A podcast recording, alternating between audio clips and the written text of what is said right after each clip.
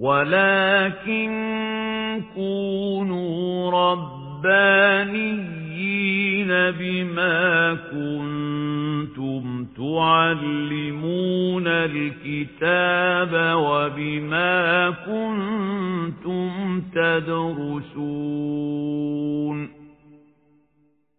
شيخ العمود وأهل العلم أحياء. دورة الوعي اللغوي مع المهندس أيمن عبد الرحيم المحاضرة الثامنة. وقد انعقدت هذه المحاضرة يوم الأحد بتاريخ التاسع والعشرين من أكتوبر عام 2017 من الميلاد.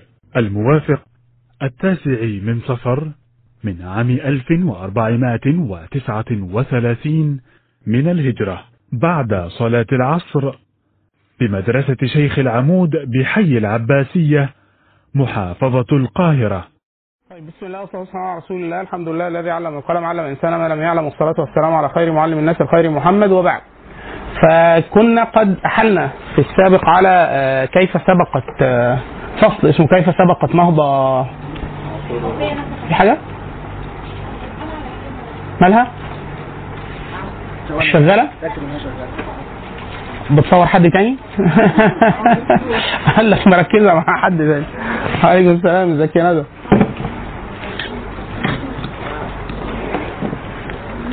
لا خلاص بقى منا ما يظبطوها. أنا أضرب. الكوبايه دي هتتنظر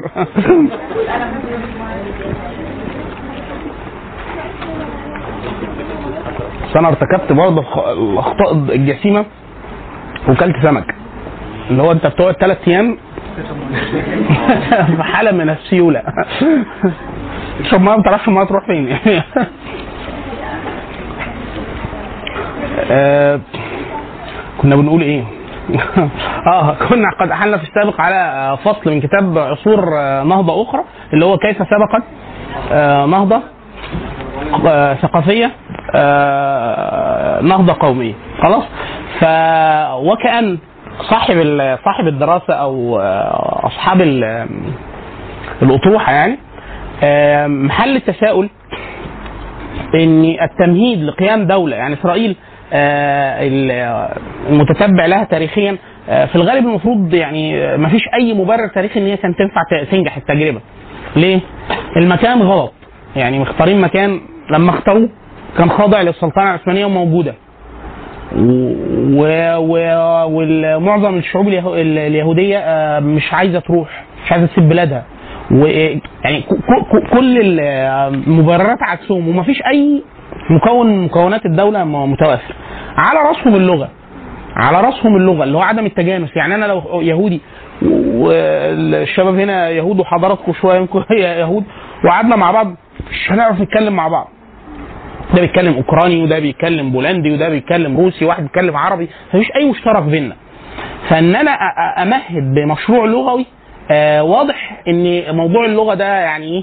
آه لا موضوع يستحق الانتباه يستحق الانتباه. ده مثال مهم جدا لفكرة إن اللغة أداة تشكيل اجتماعي. أداة تشكيل اجتماعي ده شكلوا بيها مجتمع يعني هو كأنها بلغة الجماعة بتوع الميكانيكا الشاسيه. أو الهيكل اللي ركبوا عليه كل حاجة بعد كده. لأنه من غير لغة مفيش تعليم مفيش تفاهم مفيش تجانس مفيش, مفيش أي حاجة. خلاص؟ ده واحد. اثنين الفتوحات الإسلامية. ال- العرب المسلمين لما فتحوا الأراضي المفتوحة في في أول 30 سنة تقريبا لأن الكتلة الصلبة من الفتوحات الفتح العسكري للعرب كان في أول 30 سنة تقريبا. آه، هذه المناطق لم تتحول للإسلام.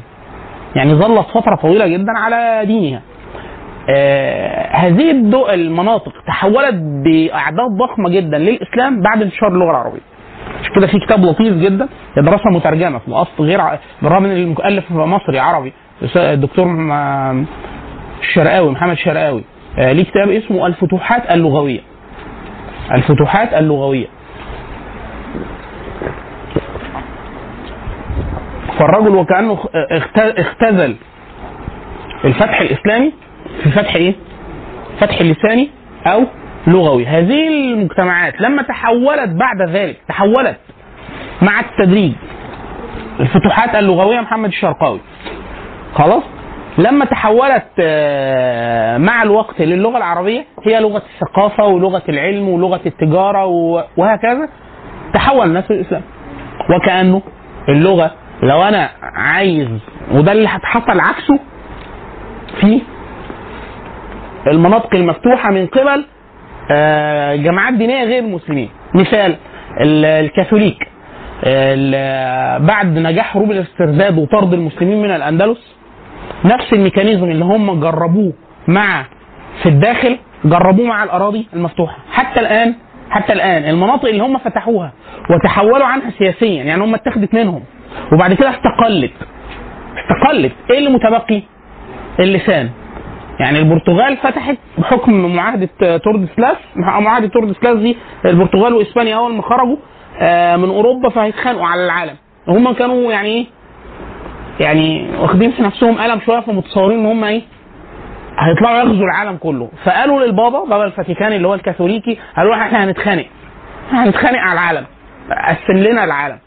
فخطوا خط بالطول كده في الخريطة خط اللي هو يعرف بعد ذلك بمعاهدة توردسلاس قال لهم أي حاجة يمين الخط ده؟ يمينه تبع البرتغال. أي حاجة ناحية شمال الخط ده؟ تبع إيه؟ إسبانيا. عشان كده تلاقي البرازيل أمريكا اللاتينية البرازيل في منها. فتلاقي إيه؟ في في وكأنه في خط وهمي وهمي. بيحجز اللغة البرتغالية اللي هي لغة البرازيل. من ساعة الفتح البرتغالي. الكلام ده إخوانا سنة إيه؟ 1500 وحاجة. يعني الكلام ده بعيد جدا. بس إيه؟ والبرازيل حاليا دولة مستقلة والبرتغال في البرازيل البرازيل اللهم صل على النبي اللهم صل على النبي داخلين على 250 260 مليون وأكثر لوحدهم بيتكلموا برازيلي. طب باقي أمريكا اللاتينية؟ بتتكلم إسباني. طب فين إسبانيا؟ مفيش إسبانيا. مفيش إسبانيا. كل دي دول منفصلة. وسواء الأرجنتين سواء آه آه اسمه إيه ده؟ باراجواي اورجواي اللي هو إيه؟ الناس اللي إحنا بنتفرج عليهم بيلعبوا كورة مع بعض دول. خلاص. آه اللي متبقي اللسان. إيه اللي حصل؟ ان هم اول حاجة عملوها اول حاجة عملوها دخلوا إيه؟ ال- اللسان. ثم حاولوا بالتدريج تحويلهم للكاثوليكيه وبعد كده إيه؟ اجبارهم على اللسان. بعد كده هم نفسهم لما اختفوا بإيه؟ اللسان هو هو موجود وبتاع. ده عامل زي حتى دول فرانكفون في أفريقيا. فرنسا مشيت. معظم الدول الفرنكفون بينص إحنا عندنا ثلاث استعمارات لغوية في في أفريقيا. فعندنا دول الانجلوفون اللي هم الدول الناطقة اللي احتلتهم بريطانيا اللي هي الدول المفروض ناطقة باللغة الإنجليزية. إحنا داخلين بصوتين معاهم. إحنا آه، آه، انجلوفون و آه، وفرانكوفون. طبعا فرنسا عدت علينا وبريطانيا لا قعدوا معانا. الجماعه يعني شرفونا فتره فاحنا محسوبين على الاثنين. عشان كده حتى اللغات الأولى الأجنبية وإن كان حاليا دخل إيطالي إيطالي وإسباني وألماني يعني آه، ممكن آه، ياباني قريب أو تركي قريب بس إيه آه، الشاهد إن اللغات الأجنبية إحنا فرانكفون وانجلوفون الدول الفرنسية فرانكفون الدول اللي- خاضعة للبرتغال اللي هي اللوزوفون. متبقي برضه لسان. في حتى الآن مناطق بتتكلم برتغالي. في ناس حتى الآن غينيا بتتكلم إسباني. خلاص. مناطق ال ال ال ال الاحتلال الفرنسي آه، زكي يوم عاملة إيه؟ آه، بينص في الدساتير أحيانا ان اللغة الرسمية هي آه، الفرنسية. بل في كثير جدا من رؤساء الدول العربية إتقانهم للفرنسية أعلى من إتقانهم للعربية. زي تونس وملك المغرب وبعض الجزائريين. اتقانوا أنا خالي خدم في الجزائر 20 سنة. ده مدرس ما مصري. فدرس هناك. فقال لي قال لي في بياعين. يعني أنا هنزل أجيب خضار. قال لي ما يعرفش غير فرنساوي. ما يعرفش غير فرنساوي. يعني هو يعرف يعني ممكن يح- يحكي بالدرجة والدرجة دي قال لي يعني حاجة يعني صعبة قوي يعني ممكن امازيغي على عربي على فرنساوي. فنرجع للفرنساوي أحسن. لينا قواعد تلمنا. لكن التاني مفيش في بنت كانت مشهور مرة مصر كانت بتلعب مع الجزائر فالتلفزيون المصري بيعمل لقاءات مع ال- الجزائريين فقابل بنت جزائرية فبيقول لها تشجعي النهارده طبعا يعني سؤال بيهزر معاها يعني بلدها بتلعب فبيقول لها هتشجعي الجزائر النهارده ولا مصر؟ قالت والله مصر بلد شقيقة واللي هيلعب بيا راح يربح. أنا قاعد هو إيه اللي قالته بالظبط؟ اللي هيلعب بيها راح يربح يعني دخل يعني عملت إيه ألت شيفت يمين ألت شيفت شمال رجعت تاني. اللي هيلعب كويس. بس إيه قالتها إن هو تحس إن أنت إيه؟ آه زي بالظبط إحنا شباب المهندسين والدكاترة بتوع علوم الحاسب لما يتكلموا. يقول لك انت تكوبيه وتدسه وت... مش هو إيه؟ يعني هو بنية الفعل العربي؟ مع فعل كوبي. في التصريفات وفي الأزمنة الثلاثه خلاص؟ فالشاهد إن أفريقيا واضح فيها جدا. واضح فيها في في جدا الأثر اللغوي. طبعا في مناطق تانية إحنا ما بنسمعش عنها قوي بس ما زال الاحتلال اللغوي قائم. يعني اللغة الأكثر شيوعا في أندونيسيا من اللغات الأجنبية اللغة الهولندية. بل في مناطق بالكامل ما زال هولندا ليها زي تيمور. تيمور آه، وحتى الآن هو أصلا شبه اقليم اقليم انفصالي في إندونيسيا وكذا. بالهولنديه طبعا لأن هولندا قعدت أكثر من 350 سنة مع إقرار التعليم باللغة الهولندية. فهولندا من الدول اللي استعملت طيب العكس بقى إحنا هنا في المجتمعات بتاعتنا.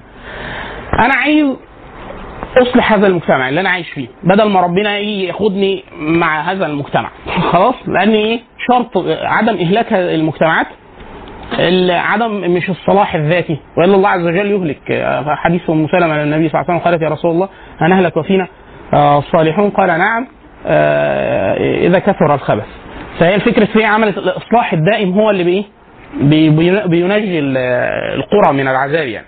فأنت حاليا لو هتصلح عايز تصلح هذا المجتمع. آه واحد ال ال ال المفسد آه لا يكتفي بالفساد. المستشار بيشي كان ليه مقولة كان دايما يقول إن مشكلة الأنظمة في مصر إن هي ليست أنظمة فاسدة فقط وإلا الفساد ده جزء من الفطرة البشرية. يعني بني آدم عدم التفلت ده فطرة بشرية. فتلاقيه حرامي. ماشي ما كل الدول بيسرقوا آه، فاسدة كل الدول مش عارف إيه وهكذا. آه، لكن فساد عن فساد. يعني آه، كنا في الزيارة بتاعت اليابان دي حد من اللي معانا كان عضو برلمان مصري فحضر جلسة في البرلمان الياباني. فبيقول شتموا بعض وكانوا بيتهموا بالحكومة بالسرقة وبتاع. فإحنا إيه؟ يعني اهتمينا. إيه إيه بيسرقوا إيه إيه, إيه؟ يعني فين ال... فقال قام حد من المعارضة وقال أنتوا الحكومة بتهدر موا- اموال الضرائب وبتاع أي شارع يحصل فيه شرخ صغير يروحوا الشارع كله تاني وبتاع وده إهدار لل- فاللي إحنا يا كلب! قال لك هاتوه مش عاجبك تعالى تعالى شوف مصر تيجي تبوس رجل الحكومة الفاسدة اللي عندك دي. خلاص. إيه؟ آه ما اصل دي اموال الضرايب أنت طبعا أنت بتطلع لنفسك مصلحة كل ما ترصفها تاني. خلاص لكن الش... انت طبعا ماشي إحنا فين الفساد يعني كل حاجة إيه إحنا ما بنصرفوش يا فندم من الأول قال له أنتوا عندكم بتسرقوا؟ قال له آه قال له شايف المشروع اللي هناك؟ قال له فين؟ قال له أنا بنقول عليه ب 2 مليار. لا لا إحنا هنا يعني معديين يعني. فالشاهد إن هو المشكلة المستشار بشر كان بيقول إن الفاسد المصري لا يكتفي فقط بالفساد ولكن يحرص على إفساد الصالحين. ما عرفش يفسدهم؟ يعتقل الصالحين. يعني يعني افساد الصالحين أو اعتقال الصالحين. يعني أنت إيه؟ أنا أنا انت انت أنت راجل جاهل وفاسد. خلاص؟ ومش عايز تعلم الناس. خلاص؟ إحنا عندنا في المدارس الواحد بدا بدا بدأ احتك بالجماعه التربويين دول اللي هو إيه؟ فعلا الواحد بيبقى حاسس إن هو ما يعرفش حاجة عن مصر. اللي هو يقول لك إيه؟ أصل في فصول فيها 120 طالب. هو إيه اللي 120 طالب؟ يعني يعني في طفل يعني في أطفال 120 طفل في فصل. ليه المدرسة فيها كام واحد هم بيتعلموا إيه يعني إيه وطبيا والتسلخات والأوبئة والأمراض المعدية ويقعدوا فين؟ فين ال... ده غير التعليم نفسه 45 في الشهر 45 إيه؟ في إيه؟ يعملوا إيه؟ يفعل ماذا؟ يعني فالشاهد إن هو أنا أنت ما بتعلمش الناس أنا هعلمهم. لا لا بتعلمهم. طب أنا طب أنا هعمل أنا اعلمهم دين أنت ما بتعلمشهم الدين. لا أنا هم حلوين كده. أنا عامل مدارس وعامل كتب دين وموزع لهم ملخصات فهم كده كويسين. هي؟ ما نزلوهاش؟ نزلوها ليه؟ لا مش لازم. هو في هو هو أظن اتلغى. لا الازليه على الأقل هيتلغي. هيحصل عادي يعني. أصل هو دايما الناس إحنا إيه أي شيء ده بيسموه مش مشكلته بيسموه قانون التغيرات البطيئة. إن إحنا اللي إحنا بنعتبره حاليا دلوقتي مش تغيير بعد 10 سنين بيبقى تغيير فج بس إحنا ما بنحسش بيه. مثال مثال. في سلسلة قعدت ممنوعة من ساعة ما اتكتبت. آه، يعني هي من أول ما اتكتبت قعدت ممنوعة من أيام مبارك. صحيح خد إعدام. الحمد لله ما إعدمهوش يعني بس هو خد إعدام بعد كده. اللي هي سلسلة آه تطوير التعليم بين الت- الت- التعليم بين التطوير والتضليل. التعليم بين التطوير والتضليل. هي 18 جزء صغير. كان بتنشرهم زمان مكتبة الوفاء. كان عاملها الدكتور آه، ربنا يحفظه الدكتور جمال عبد الهادي والدكتور علي لبن. آه، كان بيعمل إيه؟ بيجيب كل قرار اتاخد بتغيير المناهج في مصر ويروح جايب إيه؟ جايب المناهج اللي اتلغت واتعدلت والصفحات اللي اتشالت بتاع يعني مثلا يجيب الصفحة اللي كان فيه الأم داخلة بتقول مثلا إيه؟ السلام عليكم ومحجبة. الصفحة اللي بعدها قلعت الحجاب؟ ال- ال- ال- السنة اللي بعدها. وإيه؟ صباح الخير. يا حاجة ما انت كنت ما يعني انت مش حاسة إن في ناس بتتفرج عليك في الفصل مش تخشي لابسه هدومك؟ وهكذا. آه، أنا مثلا في ثانوي آه، كان ال ال كتاب ثانية ثانوي ثالثه ثانوي في الفرنساوي آه، مرسوم بالرسوم على عاده الفرنساويين آه، رسوم كركرت أكنه كاريكاتيري يعني السنة اللي بعدها آه، صور فوتوغرافية ملونة حقيقية. آه، منها جوه الم- كانت صورة رقاصة. جوه المس... ال- طبعا إحنا كنا بناخد كتاب تانية وثالثه في دفعتي أنا لأن كان الدفعه هجين لسه ما طوروش المناهج. السنة اللي بعدها عملوا مناهج جديدة وكتاب واحد وبتاع. ف ده أنا في سنتي ما كنتش حاسس بحاجة بشعة لأنه الكتاب كان فيه رسومات عادية. اللي بعدي في صورتين من بالطريقة دي. اللي بعده اللي بعده خلال عشر سنين يحصل بقى إيه؟ تغير تحاد اللي هو المحتوى اتغير والصور اتغيرت وبتاع وما في نفس الوقت الدين اتغير واللغة العربية اتغيرت وكتاب التاريخ الإسلامي اتلغى وكتاب التاريخ الإسلامي اتعمل تاريخ فرعوني تاريخ مصر وأفريقيا اتشال تاريخ أفريقيا بقت مصر بس وهكذا. فيحصل إيه؟ تغير. لما تشوفهم أنت في مؤلف واحد هو الراجل ماسك إيه؟ كله مع بعض. أول ما تشوف لأ. ده غير المحتوى العلمي. غير المحتوى العلمي نفسه. يعني إحنا في كتاب أحلنا عليه في كتب التعليم العربية. إحنا بنتكلم على نبدأ بايه من غير لو كان واحد عايز يدرسه لوحده من غير شيوخ وكده. فقلنا كتاب الدروس النحوية. كتاب الدروس النحوية ده قلنا إحنا أيام الملكية كان بتاع تانية ابتدائي. ده مناسب لاي طالب جامعي حاليا حلو. يعني اللي هو تانية ابتدائي. وهكذا. خلاص كده؟ طيب. فأنت الجهد اللي أنت بتبذله هنا في الإصلاح في مصر بيبقى عايز قدر كبير جدا من التحايل. يعني إيه؟ عايز تصلح وكمان ما يقفشكش. يعني إيه؟ يعني عشان آه يعني لا عشان تطول الفترة اللي قبل ما تتقفش. والا هيقفشك؟ أنت في الآخر هتتقفش. يعني خلاص؟ فهتعمل إيه؟ فهتلاقي واحد إيه آه، بيعمل مشروع خيري. واحد بيعمل مشروع آه، آه، تنموي. في مش عارف مشروع. طبعا هو حاليا كل مادة للأسف هو بيتطور في المنع. ففي الحاجات اللي كانت متاحة مثلا من 10 سنين بقت إيه؟ ممنوعة دلوقتي الجمعيات الخيرية والأهلية وبتاع طبعا تضررت جدا بالقوانين الأخيرة وكده. آه، فأفق الحل أنت عايز حاجة تشتغل فيها تضمن تضمن إن هي أساس لأي إصلاح. أساس لأي إصلاح. فالمشاريع اللغويه المشاريع اللغوية يتوفر فيها جدا هذا الشرط. ليه؟ واحد حتى الآن آه، الدولة آه، طبقا لقدراتها مش رغباتها هي لو رغباتها تقفل كل حاجة من قدراتها ما بتعرفش تراقب كل حاجة. يعني مثلا التعليم هنا في مصر التعليم من أخطر الأشياء على الملف الأمني. من أخطر الأشياء على الإطلاق. يعني أنت عايز أي دولة عايزة ترتاح تسيطر على التعليم. ليه؟ تبقى أنت ضامن إيه؟ مظبوط. إحنا هنا التعليم ضعيف عندنا. فهو أداة مش ناجعة. يعني مثلا تخيل لو قال للمدرسين اقنعوا الولاد إن ال- النظام آه، عادل ومش عارف إيه. مين اللي هيعمل ده؟ هو مفيش تعليم أصلا. آه المدارس مش قوية وهكذا. وهو ما عندوش قدرة يغطي كل المدارس فبيسمح بالخاص. فالخاص ده إيه أجنبي وإسلامي ومش عارف إيه ومش حد مش هيودي تعليم خالص مثلا في دو- دولة زي تونس أو تركيا أو بتاع ما ينفعش تقول ابني مش هوديه مدرسة. لا. مين قال مش هتروح المدرسة؟ هتيجي وتتسجن وهنجيب العيل ويخش المدرسة. ليه؟ لأنه معنى إن أنت مش عايز تدخله المدرسة إن هو كده فلت منين؟ من قبل. طيب بسم الله والصلاة والسلام على رسول الله. طيب فنعود. ال- فاللغة يكاد يكون هو مشروع المشاريع. مشروع المشاريع. يعني أنا مثلا هب إن أنا عايز أحسن أحسن آه، ال- الوعي الطبي. فعايز الناس تقرأ يا إما عربي يا إما إنجليزي. عشان يعمل ده أو ده لازم في الأول يلم باللغة العربية. طب أنا عايز يتعلم آه، آه، عايزه يتعلم علم باللغة الإنجليزية. فعشان يتقن الإنجليزية إحنا قلنا هو ده زعم أنا بزعمه لغاية دلوقتي. اللي هو مع بالرغم إن هو الواحد كل ما يحسن من لغة الأم كل ما قدرته على اتقانه اللغة الثانية وخاصة في مسألة بالذات الترجمات آه، تبقى أفضل بكثير جدا. فإتقان اللغة الأولى ده مهم جدا. من ناحية تربوية من ناحية تربوية ال- الثراء اللغوي للأب والأم اللي إحنا بنسميه أحيانا المعجم المنزلي. المعجم المنزلي اللي هو الطفل بيسمع كام كلمة في اليوم وفي حياته اليومية. في أم مثلا اللي هو معجمها 10 10 كلمات معجمها اليومي. أنتوا ما ما تستغربوش لأن إحنا مثلا يقول لك ال- الحياة اليومية آه، المعجم اللي بيستخدموه ال- ال- المتحدثين الأصليين باللغة آه، 100 كلمة مثلا في اليوم. 100 كلمة كل حاجة. يعني أنت مثلا أنا أول ما تصحى الصبح نزلت من البيت السلام عليكم.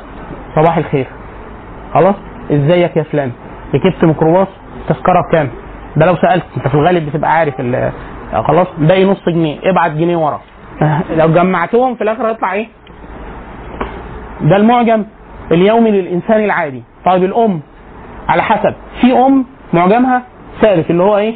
انزل اقعد اتنيل بتاع ده معجمها. معجمها 10 أيام وفي معجم وده ده نصيحة ليكم بالذات الفتيات يعني إن الأم ليها دور غير عادي غير عادي.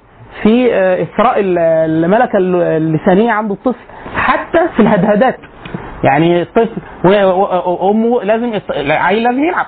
يعني إحنا ربعناه خلاص وقشط وعمل كل حاجة الأنشطة عايزين يكلمه بقى. الواحد يقول لك لا هو لسه رضيع لا كلميه كلمه وتحكي له حكاوي وتقول له اناشيد وتقول له ده حلو آه ويسمع قرآن. ده هيستفاد آه يستفاد جدا. جدا لأنه ده الطفل بيبقى مهيئ بعد كده. إحنا قلنا قبل كده التجربة اللي في في ال- بتاعه ال- الرضع الألمان اللي سمعوهم إيطالي وهم عندهم كام شهر؟ ثلاث شهور.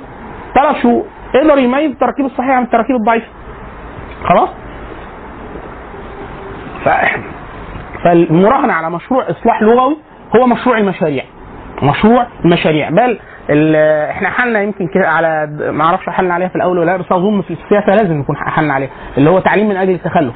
بتاع آه، والتر آه، رودني آه، فكرة إن الاستعمار الفرنسي وكثير من الاستعمارات الأخرى كان حاد جدا ضد أي إصلاح تعليمي لغوي متعلق. إحنا هنا بقى الخطوة الثانية إن اللغة هنا مش مجرد اللغة مع الاحترام الشديد جدا للمحب العربية للعربية ولكن نحن لا نحب العربية للعربية.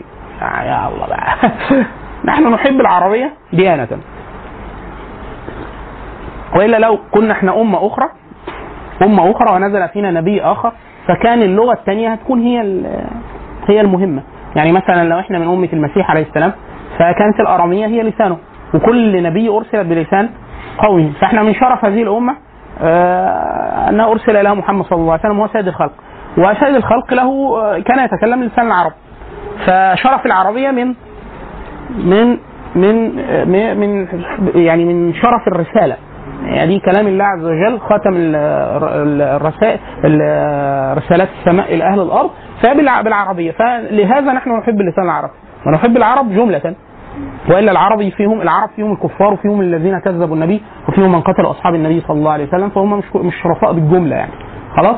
واهتمامنا بكلام العرب في الجاهلية ليه؟ آه، ليه؟ لأنه هو القانون اللي بيفسر عليه كلام الله عز وجل اللي هو قول عمر بن الخطاب الشعر ديوان العرب. ديوان العرب يعني هو إيه؟ سجل سجل التاريخي والعادات والتقاليد واللغة وفهمهم للكتاب. وب- وبهذا خاطبهم الله عز وجل في كتابه. فالكتاب على لسان العرب في كلامه. يعني هم إيه؟ آه وده كان جزء أصلا من إقامة الحجه عليهم إن هم هذا الكلام من جنس ما تتكلمون به إلا أنه مغاير. ولا تستطيع الإتيان بمثله فهو ليه خصيصه انه كلام الله عز وجل. خلاص؟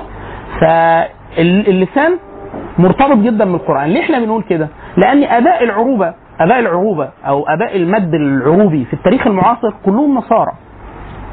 يعني مثلا أشهرهم على إطلاق ميشيل غفلق مش ميشيل عفلق عذرا. ميشيل عفلق وجورج حبش. والشيخ العلامة أحمد فارس الشديق وهو كان نصراني وأسلم. آه، إبراهيم اليزجي ال- الأديب المشهور وصاحب الكتب المعروفة. آه، كثير جدا من آه، من العروبيين الشوام. آه، هم نصارى. آه، من أكثر الناس اللي بيخدموا اللغة العربية حاليا في المعاجم المعاصرة اللبنانيين. خلاص؟ ونحن نقول وهم نسوا أن العربية أبت أن تتنصر. يعني العربية هي لسان هي لسان الإسلام. لسان الإسلام. آه، فمهما هو راح جه بتاع في الآخر هتجيب شواهد منين؟ هتجيب نح- نحو منين؟ هتجيب بتاع منين؟ يقول لك من الشعر الجاهلي فكان ماذا؟ لا إحنا أصلا ما بندرسش يعني إحنا بندرس الشعر الجاهلي ليس لذاته برضه مع الاحترام الشديد جدا لأن هو الشعر مش إحنا لو لولا ان النبي صلى الله عليه وسلم أمر اقتضاء بتعلم لسان العرب ما اهتم الناس بالشعر العربي ولكن لولا انه ده هم الأول تاسموا حتى في رواية الشعر العربي والكلام دي حتى النبي صلى الله عليه وسلم رخص لهم في هذا فلما وجدوا النبي صلى الله عليه وسلم يعني بيتسمح في جزء من الأشعار ونهاهم عن الأشعار. لأن يمتلئ صدر أحدكم قيحا. خير له من أن يمتلئ آه، شعرا هجيت به. يعني هي فكرة إيه؟ إن أي شعر فيه مز... ما... ما... آه، سب أو مذمة أو كذا والأشياء التي نهى عنها الإسلام. النبي صلى الله عليه وسلم لما آه، الراجل قال بلغنا المجد آه، جدنا وجدودنا و... وإنا لا نبغي فوق ذلك مظهرا قال كلام معنى البيت كده قدام النبي. فهو في فخر زائد اللي هو الفخر اللي نهى عنه الإسلام فالنبي صلى الله عليه وسلم قال له إلى أب... إلى أين أبا ليلى؟ يعني أنتوا هتروحوا فين تاني؟ فالراجل إيه؟ قال له إيه، الجنة يا رسول الله يعني يعني هو خرج مخرج حسن يعني فالنبي صلى الله عليه وسلم دعا له وقال لفظ الله فاك حتى هو يعني ظل ممتعا بأسنانه لغاية ما كان عمره 100 وحاجة سنة ببركة دعاء النبي صلى الله عليه وسلم. بس قال له لا فض الله فاك فاصابوا دعوة النبي صلى الله عليه وسلم. الشاهد نرجع تاني. إن هو أنا فكرة اهتمامي بالعربية لل- للديانة. فأنا عايز أجمع بين لو أنا هعمل مشروع إصلاح اجتماعي هيكون إيه؟ هيكون واحد التركيز على اللغة العربية. لمين؟ للأطفال والنساء ابتداء. الاطفال والنساء ابتداء. يعني مثال عشان يبقى الكلام مش في الهوا كده. آه تسمعوا أنتوا عن عرب القرآن؟ قرية عرب القرآن. هي مشهورة اسمها عرب الرمل في متهيألي. خلاص وبعد كده الناس لشرف ما يفعلونه آه هم مميزين جدا في حفظ القرآن وتحفيظ القرآن والطريقة النورانيه فصارت إيه؟ علم عليهم. بعد كده الطريقة النورانية هي يعني تطوير طرق قديمة في تعليم حروف الهجاء والنطق والتشكيل وأحكام التجويد لكن طوروها ودمجوها مع أحكام التجويد والمتون. بتاع التعليم تعليم أحكام التجويد ال- ال- البدائية ال- المشهورة هنا في مصر زي تحفه الأطفال وال- والجزرية. وصارت دورة بتعلم يعني أي حد بيشترط فيه حفظ قدر ما من القرآن مع قدر ما من صحة النطق والأداء ويعلموه الطريقة ويعلمها وبتاع. طبعا في جزء سلبي إن هو إيه مش دايما أي واحد يدرس أي حاجة ينفع يدرسها. مش لازم. عشان كده دايما إحنا نقول إيه أي حد في اداب ولا ألسن ولا دار علوم وبتاع أو أزهري حتى عايز يدر- يدرس لغة عربية المفروض يدرس تربوي ليه؟ لأنه التدريس نفسه علم. التدريس نفسه علم. فمش كل واحد معاه الملكة ينفع يأديها. حتى إحنا بنلاحظه من غير من غير توصيف علمي. يعني في أحيانا دكاترة يبقى دكتور عبقري من ناحية ال- المادة. هو قوي كباحث. يقول لك محدش يفهم منه ولا كلمة. عندوش ملكة الشرح. والمعيد طبعا أقل منه في الكم المعلوماتي بشكل كبير جدا. بل أحيانا زميله اللي في في, في نفس الفرقة لما بيشرح بيبقى أحسن بكتير جدا. أنا فاكر كان وإحنا في رابعة في رابعة ميكاترونكس. كان أحد الدكاترة الله يمسيه بالخير كان صديقي. يعني أنا قعدت في الكلية كتير يعني هو لغاية ما بقي دكتور فدرس لي. دكتور اسمه دكتور أيمن ربنا يبارك فيه. وكان يعني من الناس اللي علمت معايا جدا لغاية دلوقتي أعرفه يعني لو لو لما أعرف إن هو رجع من اليابان أو كده في أسيوط بروح أسلم عليه وكده. فهو كان أنا كنت مشهور جدا في ال- الكلية بس بغير العلم يعني. فالشباب اللي إحنا كان هو بيحب يحسن من طريقة التدريس يعني. فقال كل مجموعة من الطلبة إحنا كنا في آخر سنة خلاص في, في آخر ترم أظن. فكل الناس تاخد شابتر تشرحه. وعليه درجات. فكل خمسة ياخدوا فصل يشرحوا فهم خدوا فصل المجموعة اللي أنا معاهم. وما حدش فيهم كنت أكبر منهم بكتير السن فما حدش يقدر يقول لي تعالى اشرح ولا بتاع أنا لما أجي هاجي أجي ما أجيش ما ما أجي. هم مش من مصلحتهم إن أنا أجي. خلاص؟ فهم كانوا أوائل الدفعة. أول الدفعه ثاني الدفعه ثالث الدفعة. معانا في القيس الشعبة. وهم ممتازين جدا بس ما عندهمش ملكه التدريس مع الشرح والبتاع. خدوا الشابتر شرحوه قال لهم لو اديتكم درجة هديكم درجة وحشة جدا. خدوا شابتر تاني. فكانوا متغاظين جدا. ليه؟ تعبوا وذاكروا وبتاع ومعاهم واحد ناقص. يعني هم موزعين الشغل على فريق ناقص واحد اللي هو العبد لله فجوا لي البيت. أنا مش مهندس وبتاع مش عارف إيه. هم مكسوفين يعني يكلموني بشكل غير لائق بس إيه برضه متغاظين فأنا فهمت يعني. قلت لهم أنتوا إيه اللي مضايقكم؟ قالوا الدرجات وإحنا كده هناخد درجة وحشة. وبتاع. قلت لهم طيب أنا أريحكم. أنا آخد الشابتر كله. محدش فيكم ياخد حاجة. لأن أنا فهمت إن هم محرجين لأنه لو خدوا شابتر ثاني برضه مش هيعرفوا يشرحوه لأنه مش مش ممكن يعدل في مهاراته. في أسبوع مش مستحيل. قلت لهم أنا اخد الشابتر كله وأديكم محاضرة تجريبية قبلها بيوم. لو اقريتوا ده أنا أشرحه كله وخلاص وأكفيكم ال- المسألة. أنا طبعا كنت بجانب الكلية آه، قابلت حسني مبارك والوزراء وبتاع كنت بعمل نشاط غير الأنشطة الدراسية. فكان عندي ملكة إن أنا أقوم وأتكلم وحاضر وبتاع في حاجات تانية. ف... فالموضوع بالنسبة لي سهل. لو الحاجة ذاكرتها. فذاكرت الشابتر جيت شرحته لهم قالوا ده كلام ممتاز. لوحدي من غير ورق. قالوا لي طلبة بتطلع ماسكه ورق. لأنه طالب ذاكر وبتاع. أنا برضو ذاكرت وطلعت شرحت على طول. فقالوا انت مش هتمسك طب المعادلات طب اللي مش عارف إيه لا آه، تمام. أنا الذاكره عندي تصويريه. يعني الحاجة اللي شفتها مره بتفضل ماسكه في عيني فتره طويله جدا فبرضه ما بحتاجش قوي أحيانا ارجع لورا. فجيت لعند لما الدكتور شر... حاضر تاني يوم. اول ما شافني. الحمد لله على السلامة وبتاع شرفتنا والله.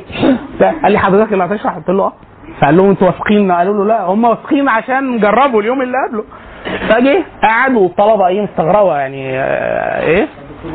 آه لا هو صديقي آه بس هو بي- لما بقي دكتور. يعني آه فشرحت محاضرة تقريبا ساعه وثلث أو حاجة زي كده. هو قاعد وهو ماسك ورقة وبيكتب. مركز وبتاع. أنا خلصت برضه نفس الطريقة. هو زمايلي عارفين إن أنا اللي عملت المحاضرة اللي فاتت بس هم التانيين ما يعرفوش. باقي الدفعة. اللي هو من غير ورقة بضرب الأمثلة بالأرقام بالمع... بالقوانين من دماغي وأنا واقف. الدكتور ما بيعملش كده. الدكتور بيمسك كتاب برضه. بس ده هي الفكرة في إيه؟ هي ملكة. هو هو مش مهتم لأنه الدكتور لو عايز يثبت القانون هيثبته يعني. بعد ما خلصت الناس لا مبسوطين لأنه أول مرة يفهموا المادة كانت صعبة والدكتور هو وإن كان حبيبي جدا وبتاع بس ما كانش عنده ملكه التدريس. ففي أسئلة اخوانا لا فاهمين آه فاهمين. طب كذا كذا فهمتوا آه سألتهم جاوبوا. عندك أسئلة؟ دكتور أيمن عندك أسئلة؟ قال لي لا أنا تمام. وبتاع. قلت له هتديهم كام؟ الشباب اللي معايا. قال لي لا كلكم 10 من 10 تمام؟ وبتاع. ويعني فهو كان قال لي قال لي بصراحة والله من دون مجامله قال لي أنا لو أعرف كده كنت اديتك المادة من أول السنة. كنت بحيث إيه؟ تحضر chapter chapter. قال لي لأني أنت كده انفع لهم. يعني بس هي الفكرة في إيه؟ إن هو دي أنا ساعتها حتى دي كانت عن طريق ال- ال- الممارسة. بعدين مع الواحد مع الدراسة لا كل مادة ليها دراسة. أنا قابلت حد بعدين سنين آخر ثلاث أربع خمس سنين في عمري يعني قابلت واحد بيحضر ماستر كان في educational engineering اللي هو أكنه تربية هندسة يعني. إزاي تدرس المواد الهندسيه زي الدكاترة الأطباء يا عيني. مأساة. الدكتور طب الدكتور ده راجل طول عمره ما عملش حاجة غير المذاكرة ونخش امتحانات ويجيب درجات حاجة صعبة جدا. تخيلوا ده بقى دكتور في كلية الطب. هيشرح إيه؟ مفيش حاجة خالص. فده المفروض يديله يدوا له برضه educational إيه؟ medicine فالمشكلة مثلا في الحاجات اللي زي آه، نور البيان وزي الطريقة النورانيه وزي طرق كثيرة فكرة إيه؟ إن أحيانا كل واحد بيدرس الحاجة بيدرسها. فالمفروض لا. المفروض يضاف ليها جزء جزء تربوي. فلكم الأكل. حضراتكم من باب ال- ال- الحاجة العملية المفيدة لكم في الدنيا وفي الآخرة. وبالذات ركزوا البنات تركز قوي في الموضوع ده. ليه؟ لأنه أنتوا هتدرسوا الحاجة ليكوا ولاولادكم مش هتشتغلوا بيها أو مش هتشتغلوا بيها في المجال العام. لو أنتوا علمتوا اولادكم يكفي ده يبقى أنتوا كده عملتوا اللي عليكم وزيادات خلاص؟ آه والعكس. كفى بالمرء اثما أن يضيع من يعوف تشوف الطرق اللي هي بتعلم العربية مع مزج أحكام التجويد اللي موجودة في النطاق المصري يعني. إحنا عندنا إيه؟ عندنا نور البيان وعندنا الطريقة النورانية أو القاعدة النورانية وعندنا البغدادية ودي قديمة. ما هي ما هو في حاجة قديم وبيتطور قديم وبيتخدم قديم وحد بيحمله. بيحمل. ماشي. ماشي ماشي. فأنتوا حضراتكم تعملوا مسح للطرق إيه اللي موجود؟ وتقارنوا ما بينهم. بين كتبهم في حاجات ما توفر لها كتب. في حاجات كتب وسيديهات. كتب وسيديهات وفيديوهات على الإنترنت. في حاجات شبكة انتشارها واسع جدا. يعني نور البيان وصلوا لمرحلة أنت فين من مدينة نصر؟ خد أدي لو أنت آه، ولد ر- رجل أو امرأة يعني فين؟ التليفون حد بيعلم هذه الطريقة آه، إما ليك أو لطفلك. خلاص؟ فنصيحة شوفوا الطرق الموجودة اللي هي الطريقة النورانيه نور البيان الطريقة البغدادية الطريقة الذهبية. اخونا أحمد وان كان أحمد صبري مسافر حاليا لكن الكتاب بتاعه موجود ويمكن آه، الوصول لقدر ما من المحتوى حتى لو يديها أونلاين يعني. بتاع؟ آه ما هو مشهور موجود وبيتباع. ما هو آه هو حاليا في المدينة ال- أظن في المدينة المنورة يعني. أحمد صبري آه ال ال ال الشيء اللطيف اللي عمله في الطريقة إيه؟ هي برضه الطريقة يعني ينفع يتدخل يت- يتعمل عليها شوية تعديلات تبقى أيسر وبرضه بنفس النجاعة هو إيه؟ دارس تربوي آه، وراجل يعني متشرع دارس آه، تجويد وقرآن وحافظ وبيدرس الحاجات دي وكده وجي قاعد يطور في الطرق زي النورانية ونور البيان وكده ووصل بيها الطريقة اللي هو سماها في الآخر الطريقة الذهبية دي ان أنا بقوة التكرارات مع التقريبات اللغوية هخلي الطفل في عدد ساعات بسيط جدا يقرأ ويكتب أي شيء موجود قدامه. أي شيء. خلاص؟ هو بيعمل إيه؟ اللغة العربية لغة تقليبات. فهو بيستخدم القوة قوة التكرار. يعني أنا بجيب مثلا الطفل فأقول له إيه؟ تا تا تا تا با تا كرر بقى تا با. فهو شاف تا لوحدها. كررها عشر مرات تا با لوحدها تا با با دا با. فاقعد أنا إيه اللي بيحصل أنا هخليك تجرب كل التقليبات الممكنة لكل الحروف بكل التشكيلات لما أجرب لك الحروف كلها مع بعض كده أنا بجرب لك مخارج الحروف ورا بعضها مفخم مفخم مفخم مفخم مرقق مفخم مهموس م... كله ورا بقوة التكرار مع التقليبات فالطفل المكنة الصوتية بتشتغل إيه؟ فخلال عدد ساعات قليل جدا بتلاقيه إيه؟ إيه الجانب السلبي؟ الجانب السلبي إن المكنة الصوتية بتشتغل لأقصى حد لكن المكنة الصوتية مع ربط ضلالي مش موجود لأن في كثير كثير جدا من الجذور مهمل. فلو حد عايز يعمل تعديل عليها إحنا كنا يعني اقترحنا ده لأنه أنا أعرفه بشكل شخصي إحنا إن إحنا كنا إحنا عايزين إحنا ناخد جزء منها ونعدل عليه التعديلات اللي تناسبنا في المدرسة فكنا هناخد بس الجذور المستعملة مش المهملة. بحيث الطفل وهو بيكرر مش مش هيفهم. ما هو أنا برضه هيكرر حاجات آه، بس هو هيكرر أشياء. الملكة اللغويه جو- جوه هتستعد إن الجذور دي هي المستعملة. لأن العربي العربي ليه ذائقة. ففي أصوات ورا بعض العربي ما يشكلش منهم كلمة ابدا. ابدا. فأنا لو أنا جيت له آه، مثلا آه، با حارا قلت له با حارا حارا با رابي قعدت أقلب فيها كل الجذر ده مستعمل. الجزء ده كله مستعمل. فأنا لو كررته له وأنا لسه ما قلتلوش معانيه ما دام كرره هو اتسجل جوه الأصوات. هو الذائقه في اللاوعي بتاعه إن إحنا هنكمل هنعمل الأصوات دي معاه لو أنا ما قلتلوش التركيب يبقى في الأصل إيه؟ أنا وقعته. فهو لوحده هيبدأ يجرب نمط. لوحده. ده حاجة في اللاواعي لكن هو أحمد كان عامل كل الجذور. فطبعا بيعمل آه، هو حتى لاحظ قال لي قلت له إيه الآثار الإيجابية اللي طالعة معاك؟ قال لي الأطفال بيتعلموا بسرعة جدا القراءة لأن الواد مع كثره التكرارات هو بيستخدم طرق لأنه درس تربوي فواخد شوية حاجات في استراتيجية التعليم ممتازة. يعني إيه؟ يقول للطفل مثلا آه يوري له تا تا مفتوحة. إيه دي تا تا أنت اسمك إيه؟ تامر. ده زميلكوا تا سلموا على تا. اللي هو التشخيص. ده مين؟ تا انت ما. الأستاذة نا. روح سلم على تا. ده مين؟ تا. ده مين؟ ما. وهو بيعلم أطفال. الطريقة دي ده مين؟ ما. ده خلي ما يروح لتا الأطفال. وبعد كده يقول لك إيه؟ السبورة الوهمية. هنا تا وهنا ما وهنا نا. هنا إيه؟ تا. هنا ما. أنت مش شايف. على السبورة. فالقدام جبنا دي هنا وجبنا هنا. إيه اللي في الأول؟ ما. دي تا. قولها على بعضها. ما تا. يقعد يعمل حاجات زي كده هو كان عامل آه، تجميعه ممتازه استراتيجي- استراتيجيات آه، تعليم مع أنشطة مع ف إيه آه لا ما هو ما إحنا لسه هو بنقول هو الراجل دارس تربوي يعني واخد آه، إيه تربية ولا حاجة تانية؟ تربوي آه تربيه ما هو انت ليه متعطي كده؟ لا ما هو ما فيش يعني دايما إحنا بنقول إيه؟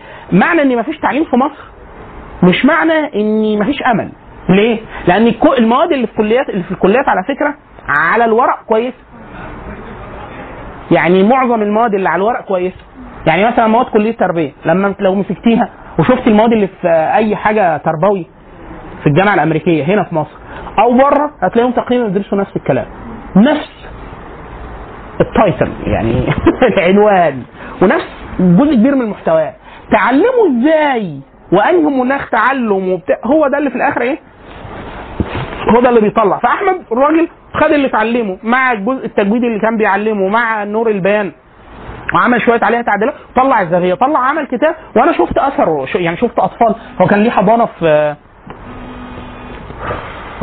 في المطرية؟ المطرية أو عين شمس مش فاكر. أنا كنت بروح رحت له رحت له. إيه؟ شارع اسمه متحف المطرية. أيوه. أنا عارفة. آه. آه أنا رح- رحت له أنا في الحضانة كذا مرة وشفت الأطفال فصل والله. إيه إيه انطباعك؟ لا هو بصراحة دماغه عبقريه هي أنا أنا كنت شايف إن هي طبعا بالنسبة للنور ال ال ال الأدوات الاستراتيجية طبعا لأن في حاجات أول ما بتضاف على الحاجة بتحسن كفاءتها بدرجة آه، مذهلة. يعني انت الطفل موضوع السبورة الوهمية وموضوع التشخيص وموضوع ال- التكرار الكتير وموضوع التقليبات الجذور وبتاع آه، طبعا السو... على كده أنا لما جبناه في درسها لبعض المدرسين عندنا بدأ معاهم وما كملناهاش آه، فكنا إحنا بنحضر معاه من باب إن إحنا عايزين نقيم الطريقة ونشوف إيه اللي هنتبناه منها وإيه اللي هنرفضه منها لأن إحنا كنا قاعدين يعني إيه ناس معظمها ليها درس- دراسات متخ- مختلفة ومعظمنا دارسين تربوي ف فابتدينا ناخد ملاحظات؟ إن إحنا هنجرد المهمل. لا مش هستخدم المهمل. إن إحنا هندخل آه، صور حاجات تفاعلية. إن إحنا هندخل ده في أنشطة مش باللغة بس. إحنا ما بنحبش موضوع الحصص. فإحنا عايزين نعمل ده مع الرياضة. فنقول له ده كام حرف؟ واحد. ده كام حرف؟ فتعلميه رياضة عد وترتيب مع الحروف. وهكذا. فطبعا إحنا إيه؟ يعني قلنا بس هو في حدود اللي أنا شفته في الطرق. آه، أكثرهم آه، آه، فاعلية ونجاعة وسرعة يعني ممتازة. وهي تعتبر تطوير لنور البيان. خلاص؟ فالشاهد إن حضراتكم هتشوفوا الطرق. تعملوا مسح على الطرق. تتبنوا واحدة. تتبنوا واحدة. خلاص؟ اثنين تبدأوا كده دعوة عامة. ادرسوا حاجات تربوي. ادرسوا حاجات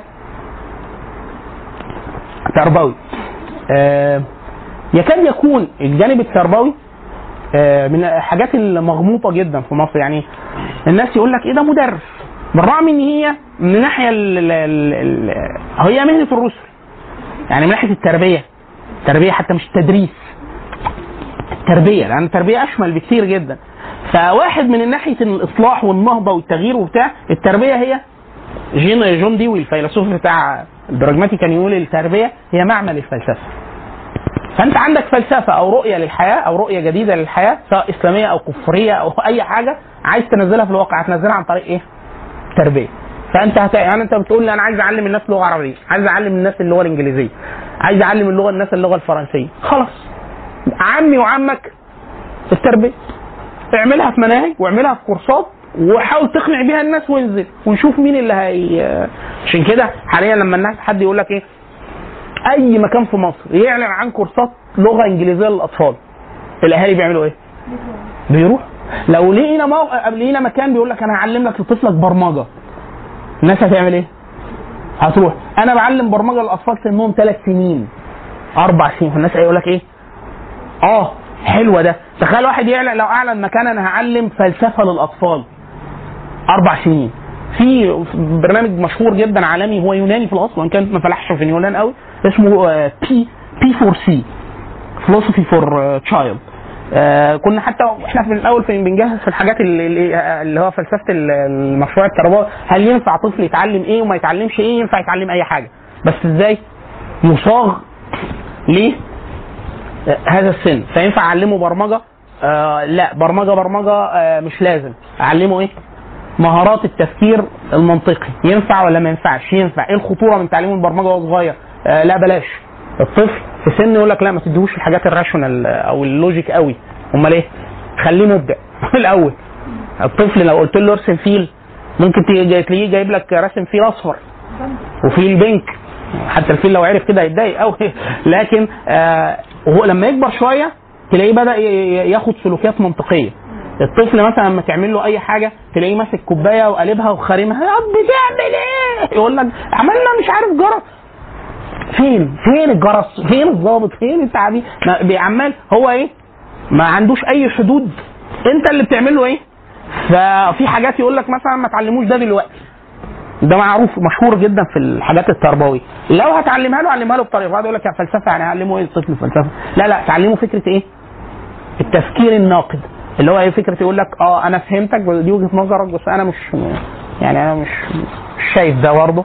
أو أنت ما دام كذا يبقى كذا. اللي هو ففي وكان طبعا مشهورة ومنشورة عليها بعض الأوراق البحثية كويسة يعني. يعني معلش انت بتقول مثلا إن الزرافة آه، لونها أو ادمي والفيل ما علموش كده؟ مش معلموش مش معلموش ده هو حاجة أنا مش هعلمها له. لا مش قصدي يعني هو ما دام هو طفل ما دام طبيعي ما دام طبيعي. بيبقى شايف الحاجة هو شايف الفيل شاف ورسم اصفر يبقى ده معناه إيه؟ إن هو لسه ما أدركش إن الفيل لازم يكون أصفر. أصلا. زي الطفل اللي هو اللي قبله بمرحلة إن لما بيشوف قطة بيقول بنقول له دي قطة يعرف قطة. شوف كلب بيقول قطة. يعني على حسب. وبعد كده بيفهم إن دي قطة وده كلب أو دي كلب وده فين؟ عشان تقنعه إن في كائنات تانية متنوعة وبتاع. هو إيه اللي بيحصل؟ اللي هو بيسموها ملكة التصنيف. ملكة التصنيف إن الطفل يبدأ يصنف إن ده أكبر ده أصغر. أنت في متو... حتى أكبر وأصغر دي الطفل الأول عارف لما يجيب حاجة كبيرة جدا ويبقى عايز يدخلها في حاجة؟ وعمال انت عبيط ما تخشش دي جوه. أنت شايف إن هو لأنه إيه؟